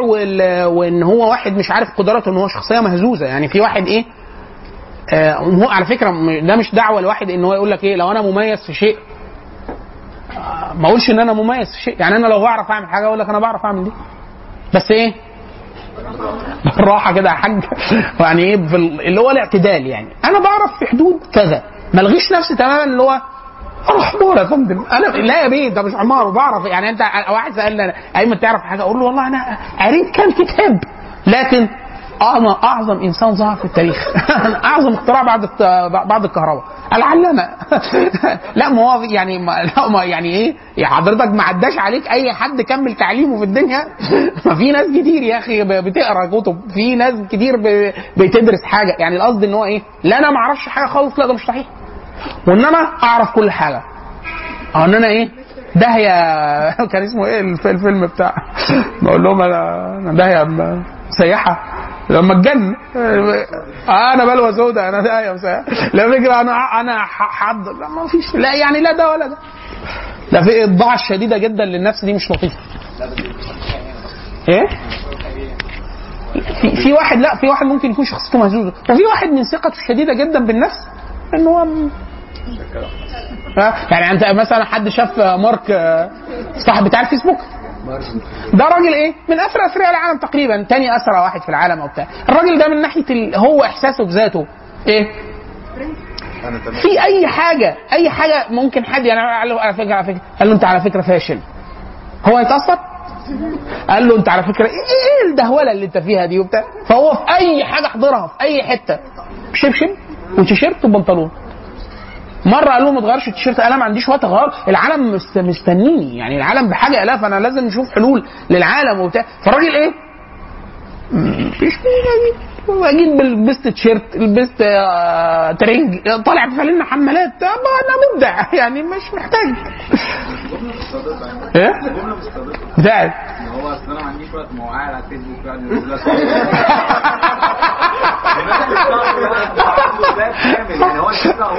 حلو تصدق تصدق بالله انت تصدق انت تخصصك إيه؟ هندسة؟ أحيانا أحيانا أحيانا زي السؤال بتاع عبد الرحمن أحيانا في إنسان بيبقى العكس يعني إيه؟ زي ما بيقول شوف الإسلام فكرة الاعتدال النبي صلى الله عليه وسلم النبي صلى الله عليه وسلم آه، كان بيلبس آه، أحسن من أحسن الثياب وكان بيتعطر وكان بيرجل شعره النبي صلى الله عليه وسلم. يعني إيه؟ يعني يسرحه كويس وكمان حاجة يعني لو بيتحط فيه حاجة حاجة سواء طيب حاجة زي كأن إحنا لما نقول لك واحد يحط زيت. أو بتاع كان النبي صلى الله عليه وسلم بيعمل كده وكان بيلبس زي حسن. من أحسن ما يلبس الناس. سيدنا عبد الله بن عباس لما الخوارج شافوه آه، لابس لبس كويس قالوا له ما هذا ابن ما هذا ابن عباس؟ قال رأيت رسول الله صلى الله عليه وسلم يلبس خيرا منه. فإيه؟ فيعني المسألة إيه؟ فلو لا هو آه عشان كده دايما يقولوا إيه؟ حد حد التواضع والزهد في الملبس إن هو ما يكونش محتقر ويكون من متوسط ما يلبس الناس. يعني في واحد دلوقتي يقول لك إيه؟ أنا ألبس أي حاجة مقطعة وبتاع. يقول لك لا حاليا ده لباس شهرة. سيدنا سفيان الثوري مرة شاف واحد مقصر طوبه قوي. قوي. خلاص. هو في حد السنة. يعني في المرويات يجي على السنة. فقال له إيه؟ أنزل سوا قصروا عن كده. فقال له دي السنة. قال كان في وقتهم ال- ال- الشهرة في في الاسدال أو في الإرسال. قال له أما الشهرة الآن في التقصير. ليه؟ لأنه ده مخالف جدا. يعني أنت لو واحد حاليا في ناس بيبقى لابس جلابية. لابس الجلابية كويسة وبتاع مش عارف إيه وطوبه قصير وهو يقصد بيه إصابة السنة خلاص حي هلا. ده محمود. عايزه فوق الكعب. كعب مش كعب كعب اللي هو اللي في الجنب يعني خلاص؟ في واحد تلاقي إيه؟ قربت على جيبه. خلاص؟ طب ليه يا باشمهندس؟ ليه؟ يقول لك السنة كده. لا ما هو ده لباس شهرة. ده لباس شهرة. انت كده ما فيش حد في الشارع وانت ماشي؟ إلا ما هيبص إيه؟ هبص عليك. فانت ليه اللي عامل كده في نفسك؟ واحد ويا ريت الأفغان مثلا بيلبسوا حاجة هي مش عندنا في عرفنا جلابية اشبه بالقميص القديم. ويلبس تحته إيه؟ بنطلون. والبنطلون في قدر ما في ناس بتلتزم يقول لك اقصر وفي ناس وصل الجمهور على إن هو إيه؟ ان المسألة مش يعني مش رجليها تتقطع ولا حاجة. لو قصد بيه الخيلاء وبتاع فهو داخل في النهي ولا محالة. لكن لو إيه؟ للعرف أو لل رفع الساقين أو بتاع زي حديث. حديث أبو بكر الصديق وأحاديث كثيرة جدا. حتى بل بل النبي صلى الله عليه وسلم خرج يجر ثوبه. اللي هي الفكرة إن هو مش لو واحد عاش فترة في الصعيد يعرف فكرة إن هو ممكن يبقى معاه جلابيه طويلة وأنت ماشي بيها بتبقى إيه؟ وحتى ده جزء من ال يعني إيه؟ يعني أنت بتبقى ماسك الجلابية بإيدك. يعني ده وفي العكس. خيلاء وبتاع. فالشاهد إن هو إيه؟ فعلا يكون إيه؟ لكن الإسلام الحمد لله اعتدال كله. يعني إيه؟ تلبس عدل تحط ريحة كويسة. بدل ما تعرف واه لما الراجل قال له قال له آه، النبي حديث حديث الكبر فقال يا رسول الله إني أحب أن يكون إن الرجل ده هو قال له أنا أنا أنا بحب إن أنا أكون ثوبي حسن و... ونعلي حسن. فقال إيه؟ ليس هذا الكبر ولكن الكبر آه، غمط ال- غمط الحق و... بطر الحق وغمط الناس. فهي دي الفكرة. قال له لا لو أنت في ناس في حد يقول لك إيه أنا أحب أجي ألبس آه، ألبس لبس حلو شيك وبتاع أحط آه، ريحه وأجيب جزمة شكلها حلو وبتاع. ده في حدود في حدود المتوسط والمتوسط نسبي. يعني افرض واحد بياخد في الشهر 20000 جنيه. خلاص؟ فجاب بنطلون ب 1000 جنيه. فيبقى إيه؟ في في في المط... يعني هو ده ميسور جدا. في واحد لو جاب آه، جزمة ب 100 جنيه بيبقى حاسس إن هو إيه؟ في الج- في النار على اللي إحنا عاملينه ده. ليه؟ 100 جنيه بالنسبة له أمر إيه؟ حاجة حاجة كبيرة جدا. في و... في واحد في واحد وهكذا فهو ده عملية نسبية. بس طبعا إيه؟ يعني آه، ال- الاعتدال في المأكل والمشرب والملبس كله حسن يا أستاذة فاطمة. طيب الاضطراب الثامن اضطراب الشخصية التجنبية نقوله ولا نتجنبه؟ نتجنبه. ازيك يا محمد. يا يوسف. السعي نحو الكمال هو البرفكشن بس لا السعي ناحية الكمال ده مرض المهندسين مشهور. لا هو في فرق في في ال- ال- هو اضطراب لوحده ولا هو لا لا ما مش ممكن يكون مش اضطراب أصلا. يعني أي حد مهندس بيبقى في قدر ما من ال- آه، لو حاجة مثلا آه، يعني لا يا بص. في واحد يقول لك إيه ده؟ لا مش في نفس السوى. لا الجزم. آه، لو يقول لك آه ده بيبان حتى في اللي يقول لك إيه ده؟ في الحاجات مش مظبوطة طب ما تجيبوا دي كده. في واحد لو أنا مثلا لو قاعد مع واحد آه، والكتاب عامل كده. أبقى أقعد طول القعدة. يا لهوي دي هيقع. خلاص لو كوباية حد عملها لي كده. وسابني طول القعدة. اللي هو إيه؟ أما نجيبها كده طيب عشان نعرف نكمل كلامنا. وهكذا فالقصد بس مش أنا مش مضطرب. تقول إن أنا مضطرب. لكن لما يزيد يزيد. لدرجه لا ده ممكن يبقى وسواس قهري. ما هو أحيانا بتقعد إحنا ما جبناش قهريه لا. لسه. رقم 10 هي الوسواس القهري. القهري آه، يبقى بيقول لك أنا يعني ما أقدر في ناس يقول لك إيه آه، أنا ما شفت ناس بتنشر غسيل ستات.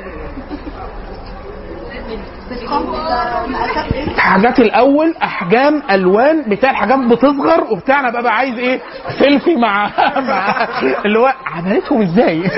في ناس في الأكل دي بتبان قوي في البنات. إحنا مثلا الرجالة مثلا لو دخلته على المطبخ آه ورز حلة رز وعايز ياكل فممكن ياكل من الحلة. ممكن إيه؟ كبشه أحط في طبق وبتاع ست. تجيب طبق وتروح عاملة ومنزلاه قبه وبعد كده؟ لا مش حيطه لخبطه وبعد كده جزر متقطع آه، متوازي أضلاع أو بزاوية 30 بحيث يبقى بعامل معين. خلاص؟ وخيار وطماطم. وأول ما تنزله انت هتاكل هت... هنعمل إيه؟ مفيش اي حاجة مش مش ده رز برضه وهناكله والطماطم والخيار دول هي- اتحاد قوى الشعب مع بعض. يعني ما انت فاهمة؟ ففي كده. ال- شفت في توزيع الموائد. اليابانيين تلاقي معاهم. أنا كنت زمان أقول إيه؟ هندسيا ده صعب. يعني إيه؟ أنتوا عارفين لو حد درس منظور في البرلمانات وال... وال... وشوك الأكل وبتاع. إزاي كل حاجة تبقى محطوطة؟ تقريبا بيبقى معاهم إيه؟ التانية ده الخيط والتاني في حاجة كده تحطها كده؟ يعني أهو الكتاب أهو كده. إزاي أضمن إن المعلقة بينها وبين الحافه x وكل اللي معايا نفس الحد فأتاري في tools كده بتتباع حاجات في الإتيكيت بعيد عنكم. تتعمل كده؟ كده. وبعد كده أحط إيه؟ المعلقه كده؟ بتاع انت بتبقى داخل إيه؟ دخلت يا الله على الحل قلت إحنا لسه هنرتبها. هيرتبوا معايا هم يتفقوا جوه. يلا. سبحانك اللهم وبحمدك أشهد أن لا إله إلا أنت أستغفرك وأتوب إليك. بارك الله فيكم شكر الله لكم. هو الذي بعث في الأميين رسولا منهم يتلو عليهم آياته ويزكيهم ويعلمهم الكتاب والحكمة وإن كانوا من قبل لفي ضلال مبين.